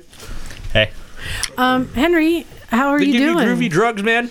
Huh? They giving you groovy drugs yet? I got some groovy drugs and they made me really constipated. Oh yeah, sounds about So you'd be willing to sell them? right. So I'm sure people remember that exciting show we did with Sean Thomas when we were getting calls and updates and having to send people out to help Henry, who, in, in, in my version of the story, got hit by a car and before passing out managed to message me, Help, I've been in an accident. I was awake the whole time. I just have the one little No, no, space. Henry, this is my version. Ah, okay. It's not time Usually for very reality yet. different from the real thing. So, and we've we've talked about your accident. Basically, you were going straight through a light, a green light, and Yeah, I was, somebody uh, was turning left on a red. yeah, I was no, I was going left on a Oh, you- on a light on Okay. a green light, and the other Oh, person she ran the light. she was stopped, but then just jumped the light for some reason as I was going through, and hit me right on. So I have a question for you, and this is something that Was this a protected left green turn? Yeah, Oh wow. so What's one down here, on, like when you're making a left on the front street? yeah, protected. Yeah. Mhm. So here's my question for you. Hmm. Is there uh, was it um it was dark out by then? it was dark, but I could see pretty pretty clearly. Well, I don't care about what you could see. It's what could she see. Mm. So let me ask you: Did she say she just didn't see you? She didn't really say anything at all. I, I didn't really interact with her much. I wasn't really in a position to. I bet that bitch was on a cell phone. From That's what I think too. from what No. Bex and I kind of heard, I don't know. It sounded like she said, "I saw the light was red, but I decided to go anyways." Yeah. She said that? Pretty much what, What she she, said. said. Yeah. God, her Yeah. insurance must hate her. Wow. Yeah. So, in, in hindsight, Henry, is there anything, anything that you could have done or could do differently to prevent this? There, al- there always is. I probably could have. I don't know. Like as soon as I saw her start, yeah, I don't know. It just happened so fast. Could like- you have done anything to be more visible? I mean, I was wearing. I mean, if I was like a big No. yellow highlighter going down the road, He's a big maybe. blue highlighter. You could You're put a big that- blue highlighter. Yeah. Like, there's no. You could put reflective Solas tape all over your bike. Yeah. I Doesn't could look great. I could have still had those LEDs in my uh, light and literally blind everybody in front of me. Uh-huh. And you were going at a moderate speed, I assume. Yeah, I mean, I was making a left hand. It was a steep left hand turn. You can't like make a. You can't bomb it. Yeah, exactly. Especially in a semi-residential business area. Yeah, no. That's the only thing I, I, I keep questioning, and, and um, you know, what can we do to make ourselves more visible? And I'll be honest, um, you know, when when Stumpy lost his leg from the car, who said they didn't see him because he, you know, motorcycle is a fixed beam of light, and we know that people's brains uh, tune that out. Um, and I went and put a headlight modulator on my bike and said everyone should do that. Has anybody else in the group done it? No. No. No. My headlight modulates itself. That's a background. Um, and, and I also your put headlight a a, flashlight? uh, back, back off brake light modulator. Um, you know, if there's things that we can do to make ourselves more visible. I mean, Jim wears a, uh vest, a bright yellow vest, which is good. I mean, because you're commuting over the hill and such. I think visibility is important, but you won't put a, a brake light modulator, or you won't put a headlight modulator on for some reason. Yeah, I don't know. Yeah, good yeah, question. I You're know. right, though. No, and I, I mean, everybody, there's something that's stopping them from doing it. But then there's a lot of people won't even wear the vest that you're wearing. But then also, you know, we've got this Helite vest here mm-hmm. that you've left in the parking lot twice, which I get it. you don't want to wear the Helite vest. It's a safety thing. But that's why every time something like this happens, and I, and I want to see if we can learn from what happened with Henry, every time there's an accident, we, we want to try and learn is there anything we can do? Well, it sounded like the gear you were wearing worked, mm-hmm. right? Yeah, you've Yeah. got the good riding gear, good boots, all that kind of stuff. Did the helmet take a hit at all? I don't think so, but there's a few. Get a new one anyways. There's a few Yeah. new scratches, but it didn't go down. Obviously, What kind of helmet? uh, Shark Spartan, I think. Make good help. And how the Yeah, boots sure. hold up? Because you got hit. Where did the bumper hit you exactly? Like halfway up the bottom of your leg? The bumper didn't actually hit me. The bumper hit the bike, and then I, the way I figure, I must have contorted the bike. Probably rolled onto me and must have contorted my leg, and that's what broke it. Mm. That's what I figure, at least, because the uh, it came down on it was hit on its left side, but then it came down and was sliding on its right side. Oh, I see. Yeah. That makes sense. So And the, and the bike has has it been totaled? it's an insurance adjuster from the other person's came other person's insurance came and looked at it and yeah it's totaled they haven't given me official word yet but just looking at the thing you can tell So, uh, And that Yeah, was at w- low speed, by the way. Yeah. We, we As actually. a reminder, gear, sure, but that's low speed. Right. But we talked about your bike last week, Henry, Mm. and we agree it's toast, Mhm. which is a shame. But Well, VFRs are very, very complex bikes, and it doesn't take much to total them when they get to a But now you get to go shopping. Yeah. so yeah, that, that's the next question. What's your next bike, Henry? Oh goodness. i'm thinking moto guzzi myself Right on. Oh, say it. Oh. have you uh, lawyered up and F14. find uh, Do somebody it. to represent you? Hmm? Have you lawyered up and found somebody to represent you, or the legal Um, stuff yet? how much insurance I've- you got? i i talked to uh, an attorney from russ brown and they seem pretty cool Mhm. and all that but i haven't like full on hired an attorney yet i kind of want to You're still gonna sh- As go long shopping. as you go with somebody, just go yeah, with find, somebody. find representation. Like, at I don't care. Just make sure you go with somebody. Hey, I would go so far as to say, are you interested in taking a trip uh, this year? A trip A motorcycle trip. yeah definitely I think you should uh, buy a bike from Phil at Cleveland Moto, who's Yeah. our Moto Guzzi dealer, and then Ooh. ride it back to California. Or get or That is a fine idea, sir. Maybe, he, maybe you should give them a little heads up about the uh, test ride. he's got like a Yamaha, a ma- this massive Yamaha V like V twin tourer that he can't sell, and I'll bet he'd give you. A bit of just give it to you for free. He's been trying to sell it via the podcast. He's like, nobody will buy it. I'm not. A, I'm not a cruiser guy though. That's a thing. Yeah, but this is, isn't it like a tour. 1900 or something like that? It's Jesus huge. Christ. It's Yeah. huge. But yeah. bigger than a Um, Volkswagen. No, so no, really. I mean, yeah, Phil. I mean, there are Moto Guzzi dealers everywhere, but Mm-hmm. Phil's a good guy, and you can get deals in the winter. Yeah. But you know, when we visited Cleveland Moto after Vintage Days, Mhm. Oh god, he had that gorgeous Griso in the, in the showroom, and I so nearly just thought, You nearly plots, huh? plop down the money, Phil. She's mine. I'm riding her back. Um, but you know, the problem is when you bring a bike into California, especially a new one, Seven thousand miles. seven and a half thousand miles, but Yep. You know, Unless you find a uh, uh, used uh, tachometer on eBay. Yes, there is, or a drill. Just you know, set, set your electric drill on the back of the speeder. You could accidentally break your spider. Yeah, that's true. Well, I'm glad you're okay. You look you. like you're not so bad. So it's all below the knee, so you're not Yeah. too hobbled. Yeah, I'm not. I'm not too bad. So all what's things the, Is there any uh, hardware? Any metal in there? Yeah, what's the story? What kind of break and did, do you have like aftermarket parts in your leg? Yeah, I got I got a uh, I got a uh, plate in my um, ankle to Mm. help it so when it the bone starts to heal heal in the right alignment because you know it broke basically right at the ankles. So Oh, It's wow. so much better And- doing it now than later. Yeah. And this I tell you. this doesn't deter you from riding at all. oh hell no. No rods, no, No, rods in there. He Just a asked plate. me to test ride a bike for him yesterday.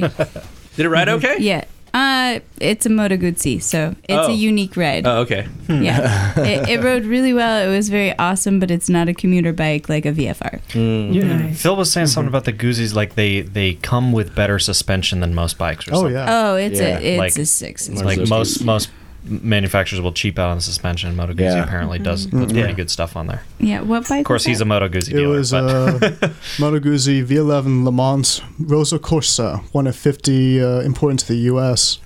Oh, is that the one with the red frame and the number Red seven frame. on the It's a lot it of red. and the the red checkered flag. and has Looks com- like a cafe racer, right? it has Yeah. complete Olin suspension front and back. Yeah, those are cool looking Yeah. bikes. I googled it. It's pretty. yeah, it's Mhm. pretty. Nice. So no, he definitely is ready or wanting to ride. No, I can see But you on that, Henry. He's not very fast on crutches. oh my god. Nobody is, but you'll have abs of steel after this. Yeah. Well, it's, at least it's not your shifting leg. Yeah, I know. Yeah. I can actually get on the bike Ah. right now if I want. Just need some link brakes. I have, um, I have foldable crutches that I can lend you that I was riding with. Oh. Yeah, yeah, they fold up and fit in a yeah backpack. Guzzi's have link freaking brakes hardcore. anyway. There you go. You're good. You're Yeah, good. so you're Ah. good. Yeah, you you plop down on the pedal of a Guzzi, your um, rear brake and your left front brake, Just left like front disc work together, and then you honk on the lever, and the right one comes in. just like my VFR. Ah, but he can only Yep. hit the lever right now. Not the foot. Oh dear. You're gonna be using your Yeah. front brake anyways. Don't worry Yeah, about your you'll be brake. fine. I was What going- could go wrong? I was going for a long time without any rear brake on my VFR. That's so- fine. Oh, Yeah. Jesus. Yeah, just make sure, just make sure you don't. Just make sure you don't need to put your right foot down real fast at any point. Well, I wanted to. Um, we're still trying to catch up with emails. I want to try and Email get to a bunch of time. emails. Um, this is how bad I am. We're trying to catch up.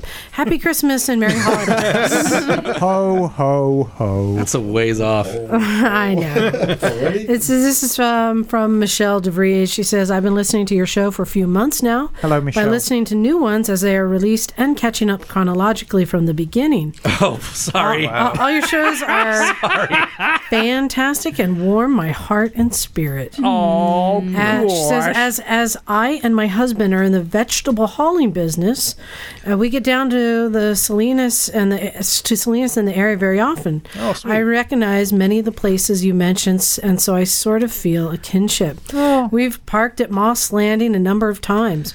I really like the place, and it reminds me of my home in Cowichan Bay, Vancouver Island. Cowichan.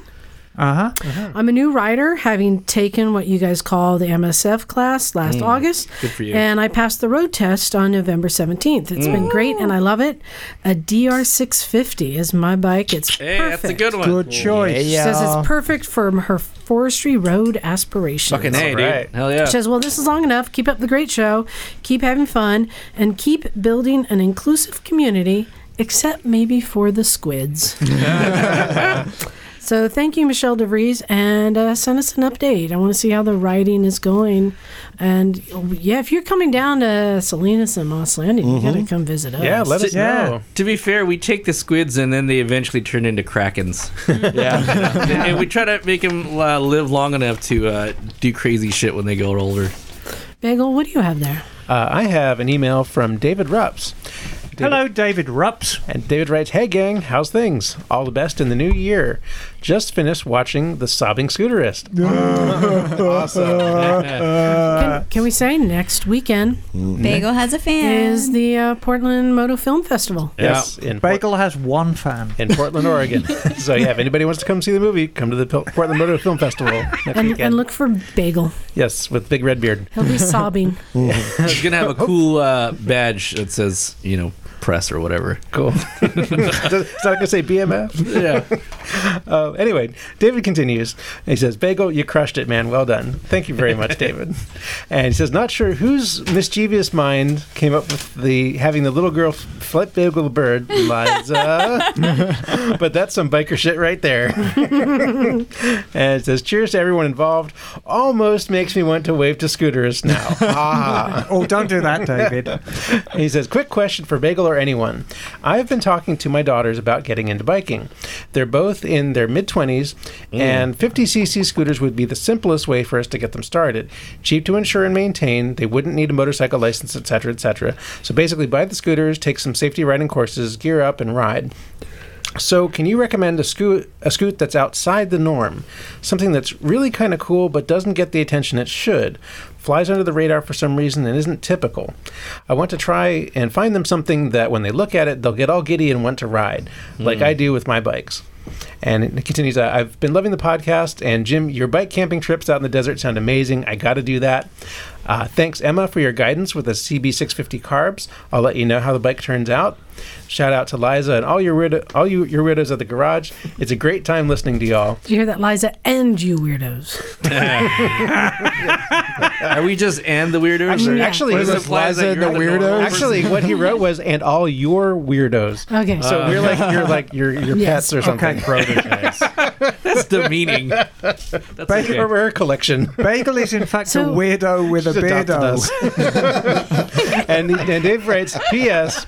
Uh, for my up the butt bike, Yes. I, I kind of have a fetish for bikes that feel light and rippy and two stroke. So Yes. I'd consider being violated for RD350 YPVS. Uh, Yes. Yeah, or, buddy. Or RZ500. Yes. But Yes. you could for sure bend me over for a Suzuki Gamma 500. Yes. Preferably the Walter Wolf Special. Yes. that, that, that there is a sign of a true motosexual. Oh, yeah. Yeah. Yep.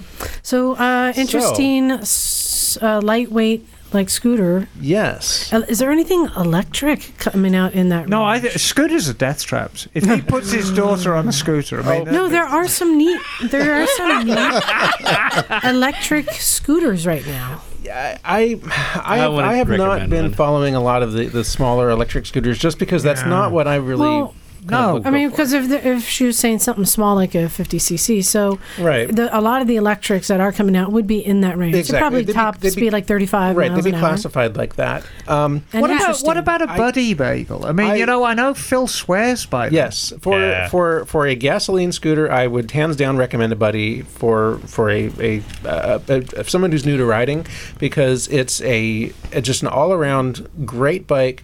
Uh, they do make a 50cc version, but I would say, I mean, un- unless you live somewhere where there's a lot of 25 mile an hour streets, like everywhere you would go, I would really recommend getting at least a 125 because Cat- it's so much more practical and useful. Can't believe Yeah. I'm agree. curious Yeah. if the like different stages of the zeros would be No, no, no. We're, No. we're talking No. much Zero- more. zeros, zeros would not uh, fulfill a scooterist's needs. Um, So what are you thinking? But Kat? I'm actually thinking. I mean, along the lines of I know it's not a scooter, but like a K pipe or Ooh, yeah. Yeah. a Yeah. Grom. Yeah. Light- Um, lightweight yep, bike. yep. It's Oh, lightweight. It's close to the ground. It's not going to Grom be. is actually pretty awesome. Does wheelies? Does Yeah. wheelies on demand? Does wheelies on demand. Yeah. I'm first. No, no, no, no, no, no, me. Yeah, 'Cause I don't yeah, want you, you- to say what I'm thinking. I'm gonna go really out of left field. Okay. This is my favorite moped of all mm. time. Is Highly collectible. yes, Very cool. yes. MB5. Oh yeah, with the three spoke wheels. MB5. Can you even find them? Honda MB5. Ah, mean, you can look. the You can look, but they look like a cafe racer. But these are uh, mopeds from the '80s. What about like a Trail 90? yeah. Well, th- uh, she Do you want to spend two thousand she said dollars? something kind of unique. That's just something. here. The rest of the world doesn't give a shit. But- about And the. MB5 is is is that? I think the Grom is a good winner. Yeah. In- I mean, if it's the fuzzy edge between like a scooter and a really, you know, good lightweight motorcycle, Or a road one, huh? Yeah, or there there is also just if you want to go for something that's older, something vintage, uh, find uh, a Honda Passport. Yeah. Is a Yeah, yeah, great totally. one. Oh, those are Oh, wait a minute. I found something recently. Oh shoot, I don't remember the name. It was on Craigslist. It is a brand new imitation. No, No. Hold on. Passport. It was an imitation Yeah, I've seen them. passport no. I've seen that them. looked really cool. I think though it is made by Zhong. Zhongsen. Well, Zongshen. well, if you're if you're going to get or a Dongshen or something. well, if, if, if you're going to get an imitation passport, uh, Sim makes one called the Sim. Symba. Yeah. Right. and and it's it's it's not a bad bike. It's you know it's it's it's same sort of size and shape, um, same basic layout as as the passport. Um, I got to be honest with you. If if if if I was restricted to a 50cc scooter, so there there you go, 50cc scooter, I'd buy another C3. I hmm. think they're wonderful, yeah, yeah, and is- they are so funny looking. yeah. Oh, and you can fill a whole suitcase in that thing. Well, you know, you can fill it up with ice. So, well, like like like his and daughters have, if they're going to school vodka or whatever. martinis. Yeah, no, that's a cool one. Yeah. Actually, I love C- that thing. And- C3's great. Safe, easy and to I- ride. And, and a friend of mine rode a C3 from coast to coast across the United States on the Cannonball in 2010, and that bike did amazingly well. Did you know There that it is, is. the first fuel injected scooter? Is it really? Yeah. The 50cc, you mean? 50cc. Huh. Well, I seem to remember, you know, the, the power delivery is quite underwhelming. Well, it's a 50cc. It's a 50cc. But, But- yeah, C3. Get a but- C3, darling. it- I like that it one. That's a good good call. Yamaha C3. What a what a fabulous little thing. Right, but it, it actually outperformed the Ruckus uh, because it was writing. It was writing side by side with the Ruckus, and it, it did a little bit better than the Ruckus overall. I would say. well, there you go. I think we all agreed you should get a Grom. Okay, Zach, what do you have? Uh, I got two. Whoa. Two. what? I got one from John. I got one from Gordy. Do you want John to, and do you want to Gordy. share one of them? No, I'm good. Okay, I, all right, I'll go do for both. it. All right, so uh, Gordy says, "Hey Misfits, Hey, uh, Gordy. I was, I'm emailing you all the way from not so sunny Aberdeen, Scotland." Oh, it's the new. He says he's a first time emailer, having and having been listening to he's have, have been listening to the show for over a year now. Felt the need to email as he was listening to this week's episode with Robert Pandya, a really interesting interview which he enjoyed greatly. He says one of the reasons that Robert gave for people not getting into motorcycling now is that others say that it's too dangerous and there's too many fatalities. Henry, tell him it's not dangerous. Nah, that's okay. There you go. and he says uh, that this opinion has always bugged me. He lives in the Aberdeenshire area, which is the worst fatality rate in Scotland for traffic road conditions.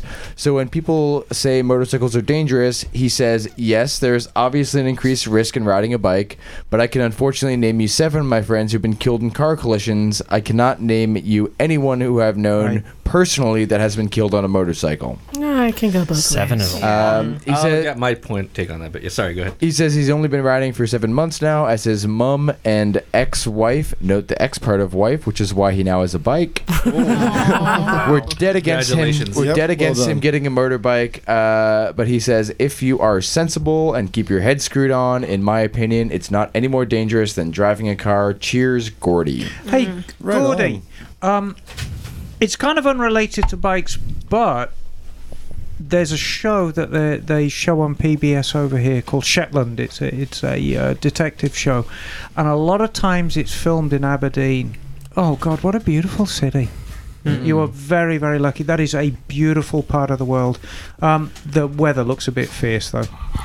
Especially this time of year. Oh good lord, yes. And uh, number two. So, Right, I, so- I'm just gonna chime in really quick here. Um, I sincerely hope that you never get in an accident, um, but when you do, um, you're going to have a little tilt shift in your head when you realize that there's absolutely nothing between you and the ground, Yeah. and how fucking bad it hurts when you hit. yeah. um, it, it is inherently more dangerous to ride a motorcycle than drive a car because you don't have a cage around you that's protecting you. 38 times. You don't have airbags. You don't have the visibility of other drivers who are used to seeing cars. Um, there are so many factors that you just you lack when you have a motorcycle. That being said, there's a reason why so many people do it. It's it's great and it's fantastic, and that's and if that's enough for you, um, it should be what you say to people. You should say, I, I understand that there's inherently a risk to riding motorcycles. It is enough for me, and that's all that really matters. Yeah. Okay. like, statistics Right. being what it is, and you could kind of skew statistics, statistics to whatever you want to Yeah. But- see your view, but. It's it's statistically per mile driven, it, motorcycling is more dangerous, and two, probably the mm, one of the main reasons why you don't see too many motorcyclists being injured in your view is because there aren't as many motorcyclists as there are car drivers. And exactly. So that'll, that'll skew your biases quite a bit. For what it's worth, I've been in an extremely bad car accident. I've been in an extremely bad motorcycle accident. I'll take my chances on a motorcycle any day. You could say that airplanes are definitely more dangerous. Well, if you get involved in a stuff. No, it's wreck, not. But- an No, air- because No, there's so no. much safer. No. No. airplanes are definitely more dangerous, but they go through so many more methods of safety and and uh, they're so much more careful to prevent accidents. I still think that um, we can do more to prevent accidents. I still say we are responsible for any accident on the Yeah. road. Keep your Yeah, wits about you. Yeah. All right, number two. Zach. Number two. This is from John. Hey, John. Uh, from Bloomington, Minnesota. Yeah. He says, You're probably not doing a lot of riding right now. are uh, you? probably. Got green motorcycles. Uh, Liza and the Misfits. Greeting from greetings from the tundra of Minnesota. There it is. Tundra. Uh, he says he learned of the Motorcycles and Misfits podcast from a free Oh, right. newsletter. Yeah, I remember that they this. have there called the Motor Minnesota Motorcycle Monthly Mm-hmm. in their September 2014 issue. Golly, Oh wow. years That's a ago. while back. Yeah. Made the big Yeah. leagues, Liza. uh, which featured the best motorcycle podcasts. This Mm-hmm. newsletter, he says, is found in n- about just about every motorcycle shop in the Minneapolis metro area. And not only were we fer- featured, but Cleveland Moto was as well. Wait, who was better? So he's uh, he, do- he doesn't he doesn't say. Uh, but uh, he said he started listening from the beginning. Again, sorry, uh, as there weren't too many episodes back then, and he has not stopped. Uh, I want to Alright. thank us all because even though he got his motorcycle endorsement over 15 years ago, he didn't buy his first motorcycle until starting listening to the podcast, uh, which presumably was uh, four years ago. Um, and he said he bought a 1980 Honda CB750 Super Sport. Yeah. So that's what I have. It says he really liked that bike. This bike never never getting rid of the damn hanging idle no matter what he tried with the carbs. and he guesses that's what he gets for buying a bike with four of them. Yeah. Oh Says- yeah, you made that Lucky you. bed. Yeah. I feel your pain. It says he recently sold it and he's looking to replace it uh, by the time the snow melts. Primary goal is to find something fuel and with fuel injection. He never wants to tear apart and resync another carb again. He's thinking an SV650, which I can tell you Yes. come carbureted if you want, and there's only two. Yeah. Uh, he says loves the, love the podcast. Keep him coming, and sent his self-addressed stamped envelope for the Emma's Army stickers, and he's proud to be part of it. Oh, give right. it the beans, darling. Happy riding, John from Bloomington. Nice, John, thank you. nice email. Thank you, darling. All right, Thank you, sir. what you got? I have another email from a Minnesota listener who started, Hush, who started at number one. So this is from that this, Minnesota Monthly really like- paid off. God This damn, is the from Mason. essay.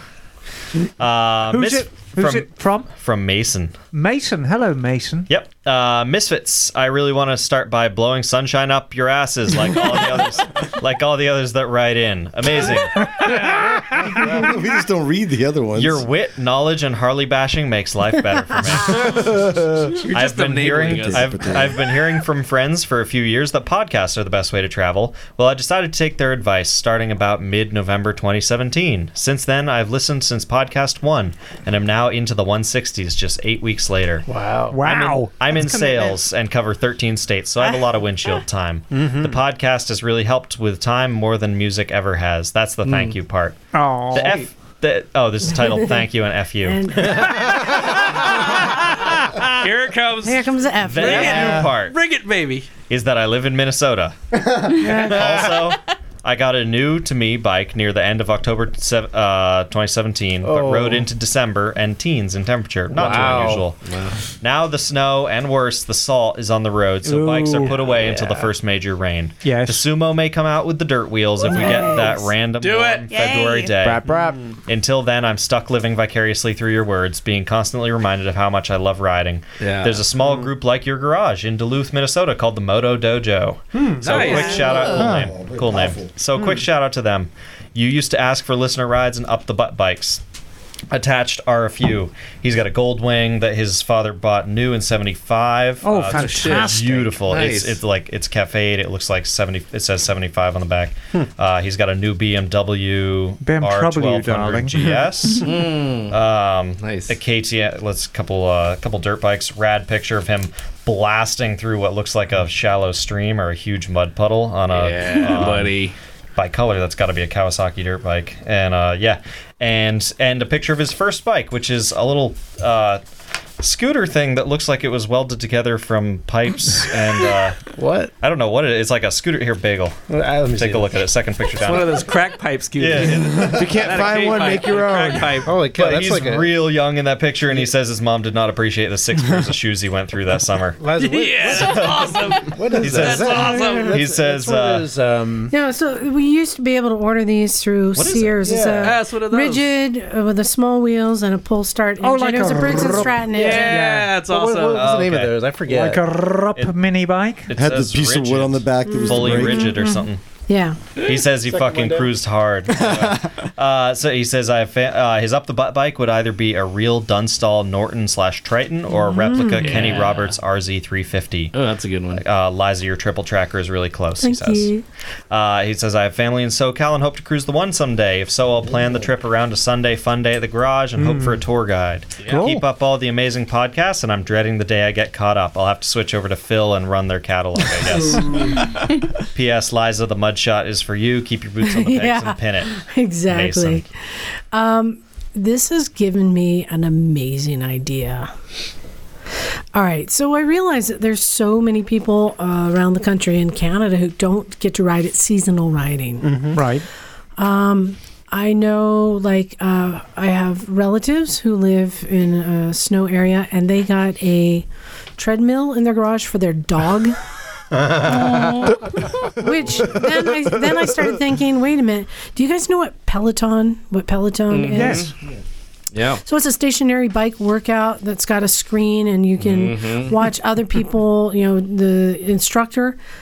Dudes, what if we created a treadmill that you could put your bike on? oh, like a dyno stand. Yes. You could run the bike and be watching the screen and, and be going through the, the hills or the countryside. You can choose where you want to go. We can take cameras and go film our rides Right.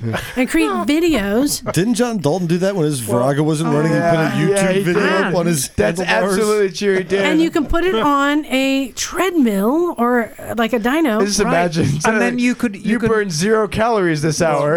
and you can go, go for a ride. and you could put like a uh, hair dryer Yeah. facing you above the screen and pretend you're in Yes. Southern Oh, California. that's such a good Yes. pitch. riding So- through the uh, uh, desert. Oh, Or make sure uh, make sure you have the door open when you're when you have that motor running. You know what I mean? Get some I've- Oh, good in there. point. Good I've point. got an even better idea, Liza. What's that? What if you got some zeros and created an indoor track that you could ride them on all winter long?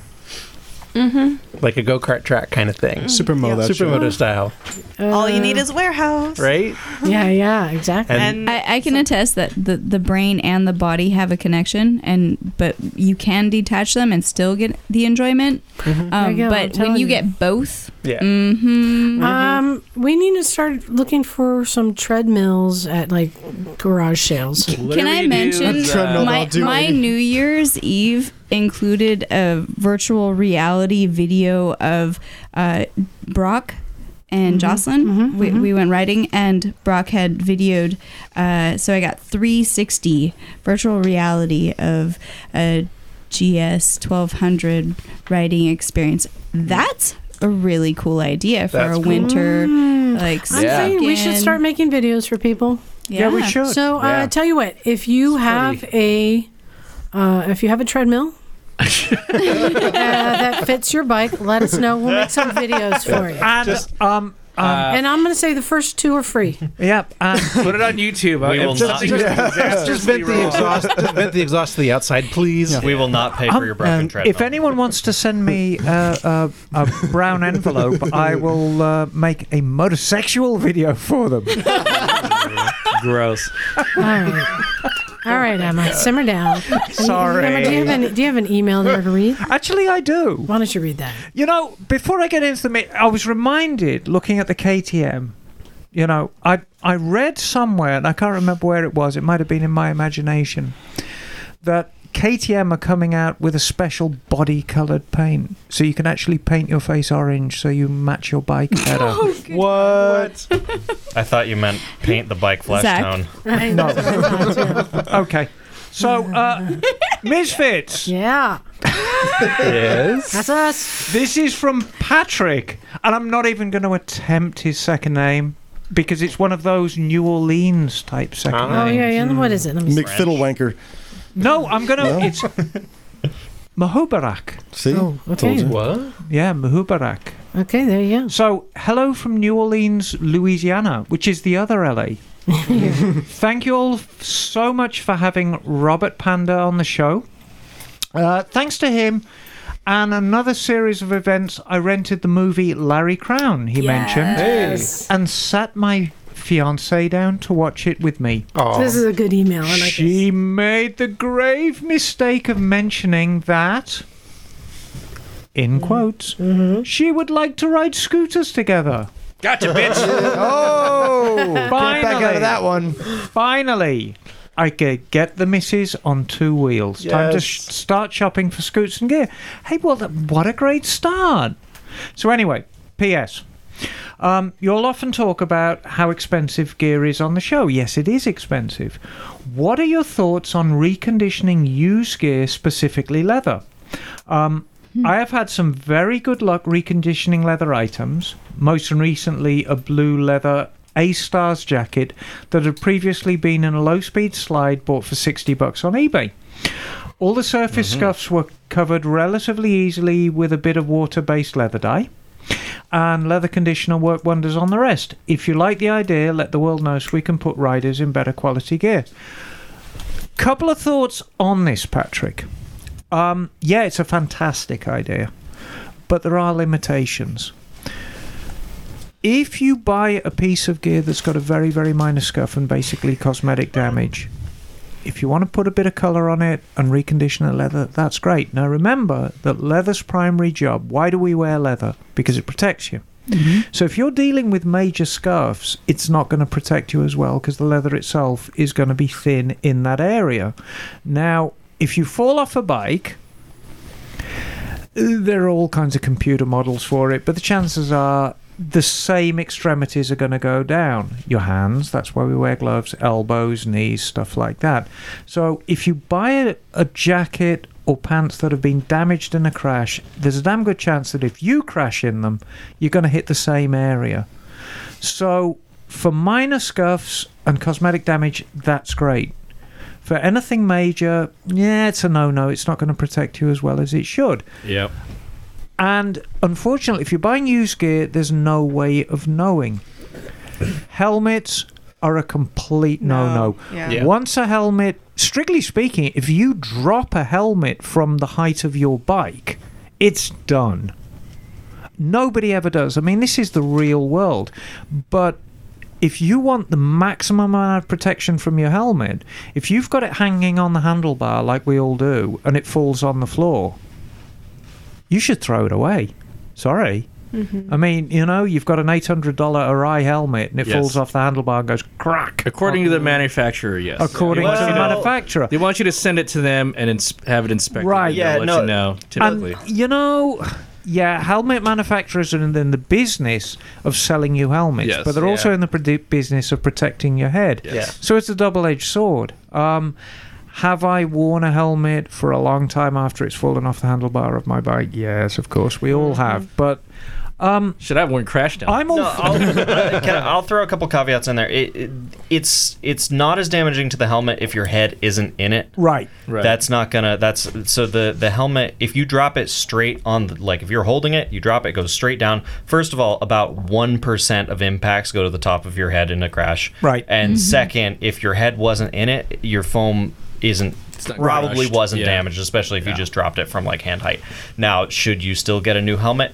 Uh, you probably send it into the manufacturer. Like that's not an ideal helmet anymore. And but Right. is it better than nothing? No, but- it's still a Get a new helmet, helmet. Give that to your passenger. But addressing addressing Patrick's concern, Oh. buying used helmet, it's a mugs game. Mm-hmm. Buying used jacket, pants. And and for reconditioning leather, Yeah. I have Minwac or you know um, mink mink oil. Right. oil. Mink oil works good, and it also will um, weatherproof Exactly. it more. So Yeah, just I've- refreshing but it. I've You done know- well with the, the used leather. I'm, I'm sorry, Yeah. but, But yeah, you I've know, gotten ex- boots and a jacket. Expensive used clothes actually are where it's at. Um, you know, pretty much everybody here knows that I've got a certain taste in footwear.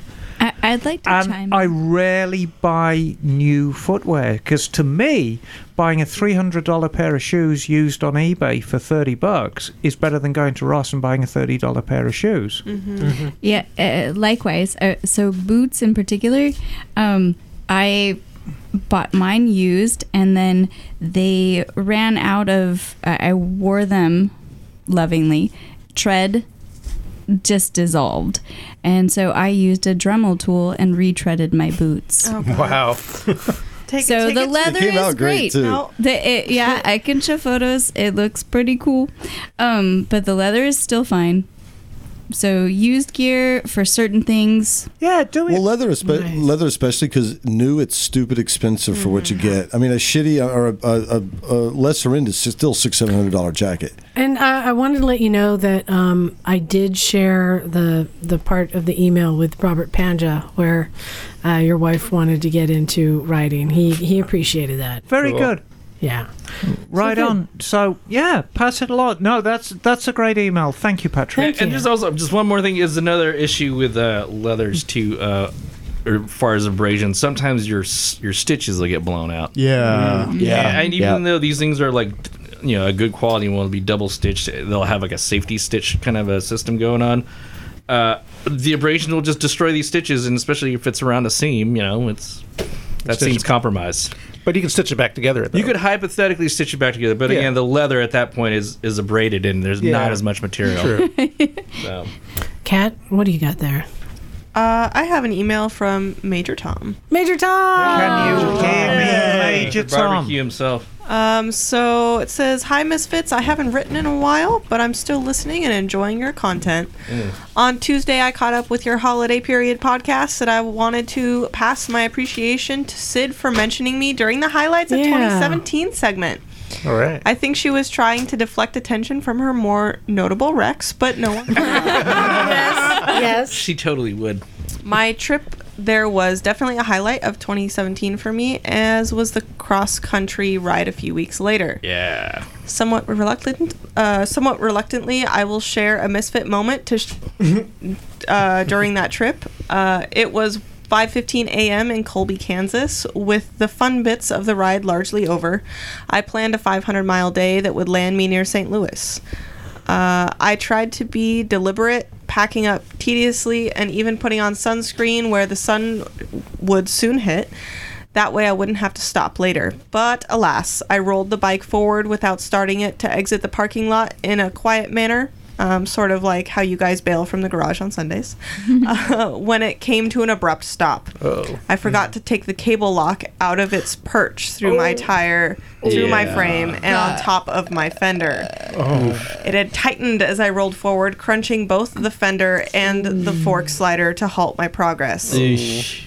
All that from just a small push. It's a big bike. Hope he has some bubble gum. I f- found out through much cursing and uh, lamentations that it was still rideable and ended up riding much of the day through blasting Kansas heat, wind, truck exhausts with nothing else on my mind.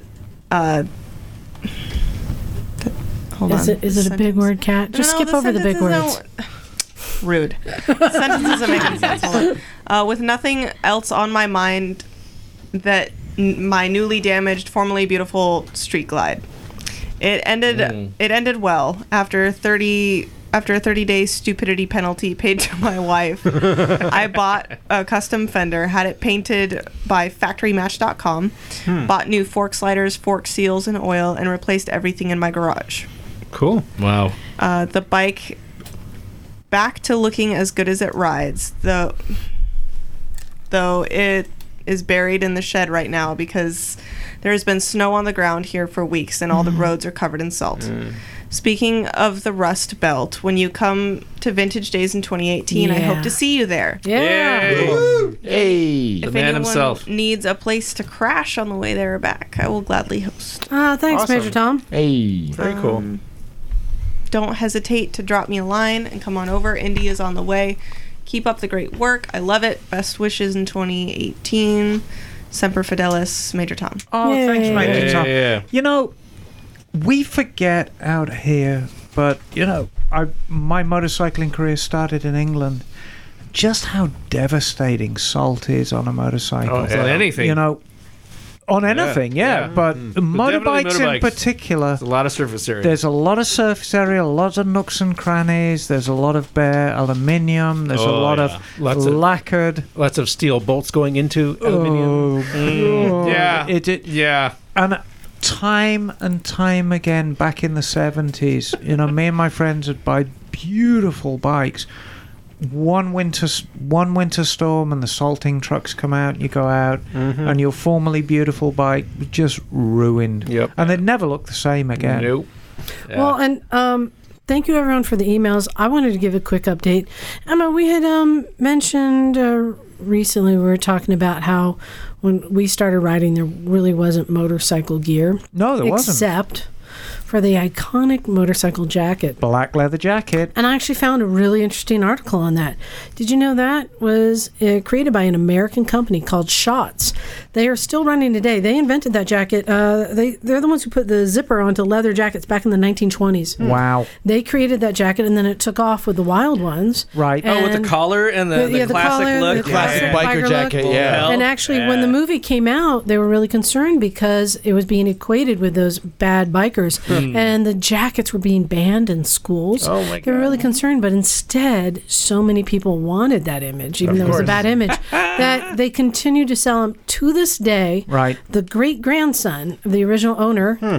is still running the company, still making those jackets. Cool. And that jacket, i- the model is called the Perfecto. wow Yeah. So you can actually find a original Schott Perfecto on eBay. They run about five hundred dollars. wow I remember watching Terminator 2, and then when Arnold wore Oh, that jacket so back when I was like, you know, 13, I was like, fuck, I want that jacket. Yeah. give me your Arnold. clothes Yeah, give me your boots, your clothes. Um, but interestingly enough, the the American look and the British look differed slightly. Um, the jacket was the same, Mm. the jeans were the same, but American riders always had their boots inside their jeans. Yeah. British riders, the boots were outside your jeans with a white sock, which were like navy issue socks, folded out over the top. Hmm. So you'd have tall boots with a, like an inch of white sock above it, and then your jeans and the black leather jacket, and that's the classic what you call a rocker look. Mhm. Right. Usually with a silk scarf and then an open face helmet with your goggles. So if you see And that's someone a classic like British look. from Jack back was in the uh, day. Zach was wearing one today, so I went to check his label because if it's yeah. a Schott, S C H O T T, Schott perfecto. You it's a know, I one. might just treat myself because that's that's a real iconic look. Yeah. That's, you Yeah. know, that's old school, like well, me. uh, when we're up in Portland, we're going to be maybe go by that uh, jacket place up there. Was it Lang Lang? Lang's. Yeah. Yeah. Yeah, yeah. That's a, Schott perfecto. pretty cool. Yeah. Yeah. Yeah, so I just wanted to share that. I found that interesting. Um, golly. Yeah, we've it's uh, been a long one. Is it two hours gone again? two hours again. We got to get some Jesus HVAC Christ. shit in here, man. Get Yeah, we stuff. do. Get on that, Um, Liza. I, you know, Let's get outta here. Yeah, but I, I still feel like we're rushing through. But this is that time where we thank everyone for listening. Mm-hmm. And uh, Remember, for making it send a far. stamped address No. envelope. Get stickers. Oh, okay, I thought you were going to ask for pussy pics again. No, yeah, yeah, yeah. Send them anyways. send a stamped addressed envelope. They're free. Yeah, I've been sending them out. um, Um, so again, to our Patreon subscribers, even our new subscribers, Right. I've been sending them out. Thank you very much, Um, guys. And you're you- and you're going to get a sticker pack for free. And if Do you, and you if want- you do have cats, definitely you can send your no, cat pictures. We no, get cats. no more cat pictures. but but if you uh, are not a, a subscriber, um, you can just send us a SASE, self-addressed staff, stamped envelope, and we'll send you our stickers. and they That's are contributor, not not subscriber. guaranteed. Yeah. Do you want to double the value of your bike? Do you want to triple the value of your bike? Do you want to add sufficient value to the bike to put yourself in the next tax bracket? You know what's going to do Hey. that? An Emma's Army sticker on the back fender. You know, you Henry, you should put one of those stickers on your bike right now so you could get extra insurance money. Yeah, that'll make it a mm. five thousand dollar bike right now. Exactly. And exactly. Mm. It may just keep the mice from paying in your airbox. There It's you a go. very exclusive club, darlings. Fly your colours and fly them with pride. Mm. And mm-hmm. Henry, thanks for coming in. Yeah, We're glad you're thanks, okay. I Henry. mean, it is proof though that the gear did its job. Oh yeah. I mean, just the difference between Kat's accident and your accident Yeah. just shows. To be fair, I like to do things like full. I commit. I'm just saying. Oh, you committed I to that fully squid ride. You, you splat. Yeah, I, I. You- You're a splatter. I We know that. the fullest extent. Um, but glad you're okay and that this has not deterred you. And if you do think of anything that you could have done different, let's share it with everyone because I want, Mm-hmm. you know, I always try and collect information so we can share it with everyone. What can you be doing differently? Yeah, of course. Can't keep a good man down. and right, you'll also Henry? think of No. shit like a year later. Mm-hmm. Yeah, you'll just wake up in the morning and be like, God damn it. Well, you know, biking is a learning curve for all of us. Even l- people like me and Liza who've been doing it for so long, it's a learning curve. And the best thing about this podcast is when we learn, you all learn There you go. because we share that wealth. There you go. So I think we're ready to wrap up. Yeah, Zach, Let's get out of here. can you tell Yes. people how to reach us? I certainly can. F- You can find us online at motorcyclesandmisfits.com. you can. On Facebook at Recycle Santa Cruz. Amen, brother. Send us an email at recyclemotorcyclegarage at gmail.com. That's right. And you can call and leave us a voicemail at 831 291 5112. Order pizza. Oh! You're gonna get your other leg broken. Oh! oh, what a dick! Can I? Final word, Sarah. Sarah Bettany. Thank you for sending chocolate. I ate it all. We're eating the shit out of them chocolates, what? Oh, yeah. it was great. Send more. Thanks again for listening. This is Liza. I am Zach. I'm Devin. Thank you for having me, Liza. Sure. Isaac. Mhm, Bagel. Emma Darling. Kneeharmony.com. This is Nak. Aloha. Henry. And we're out of here. Go, go.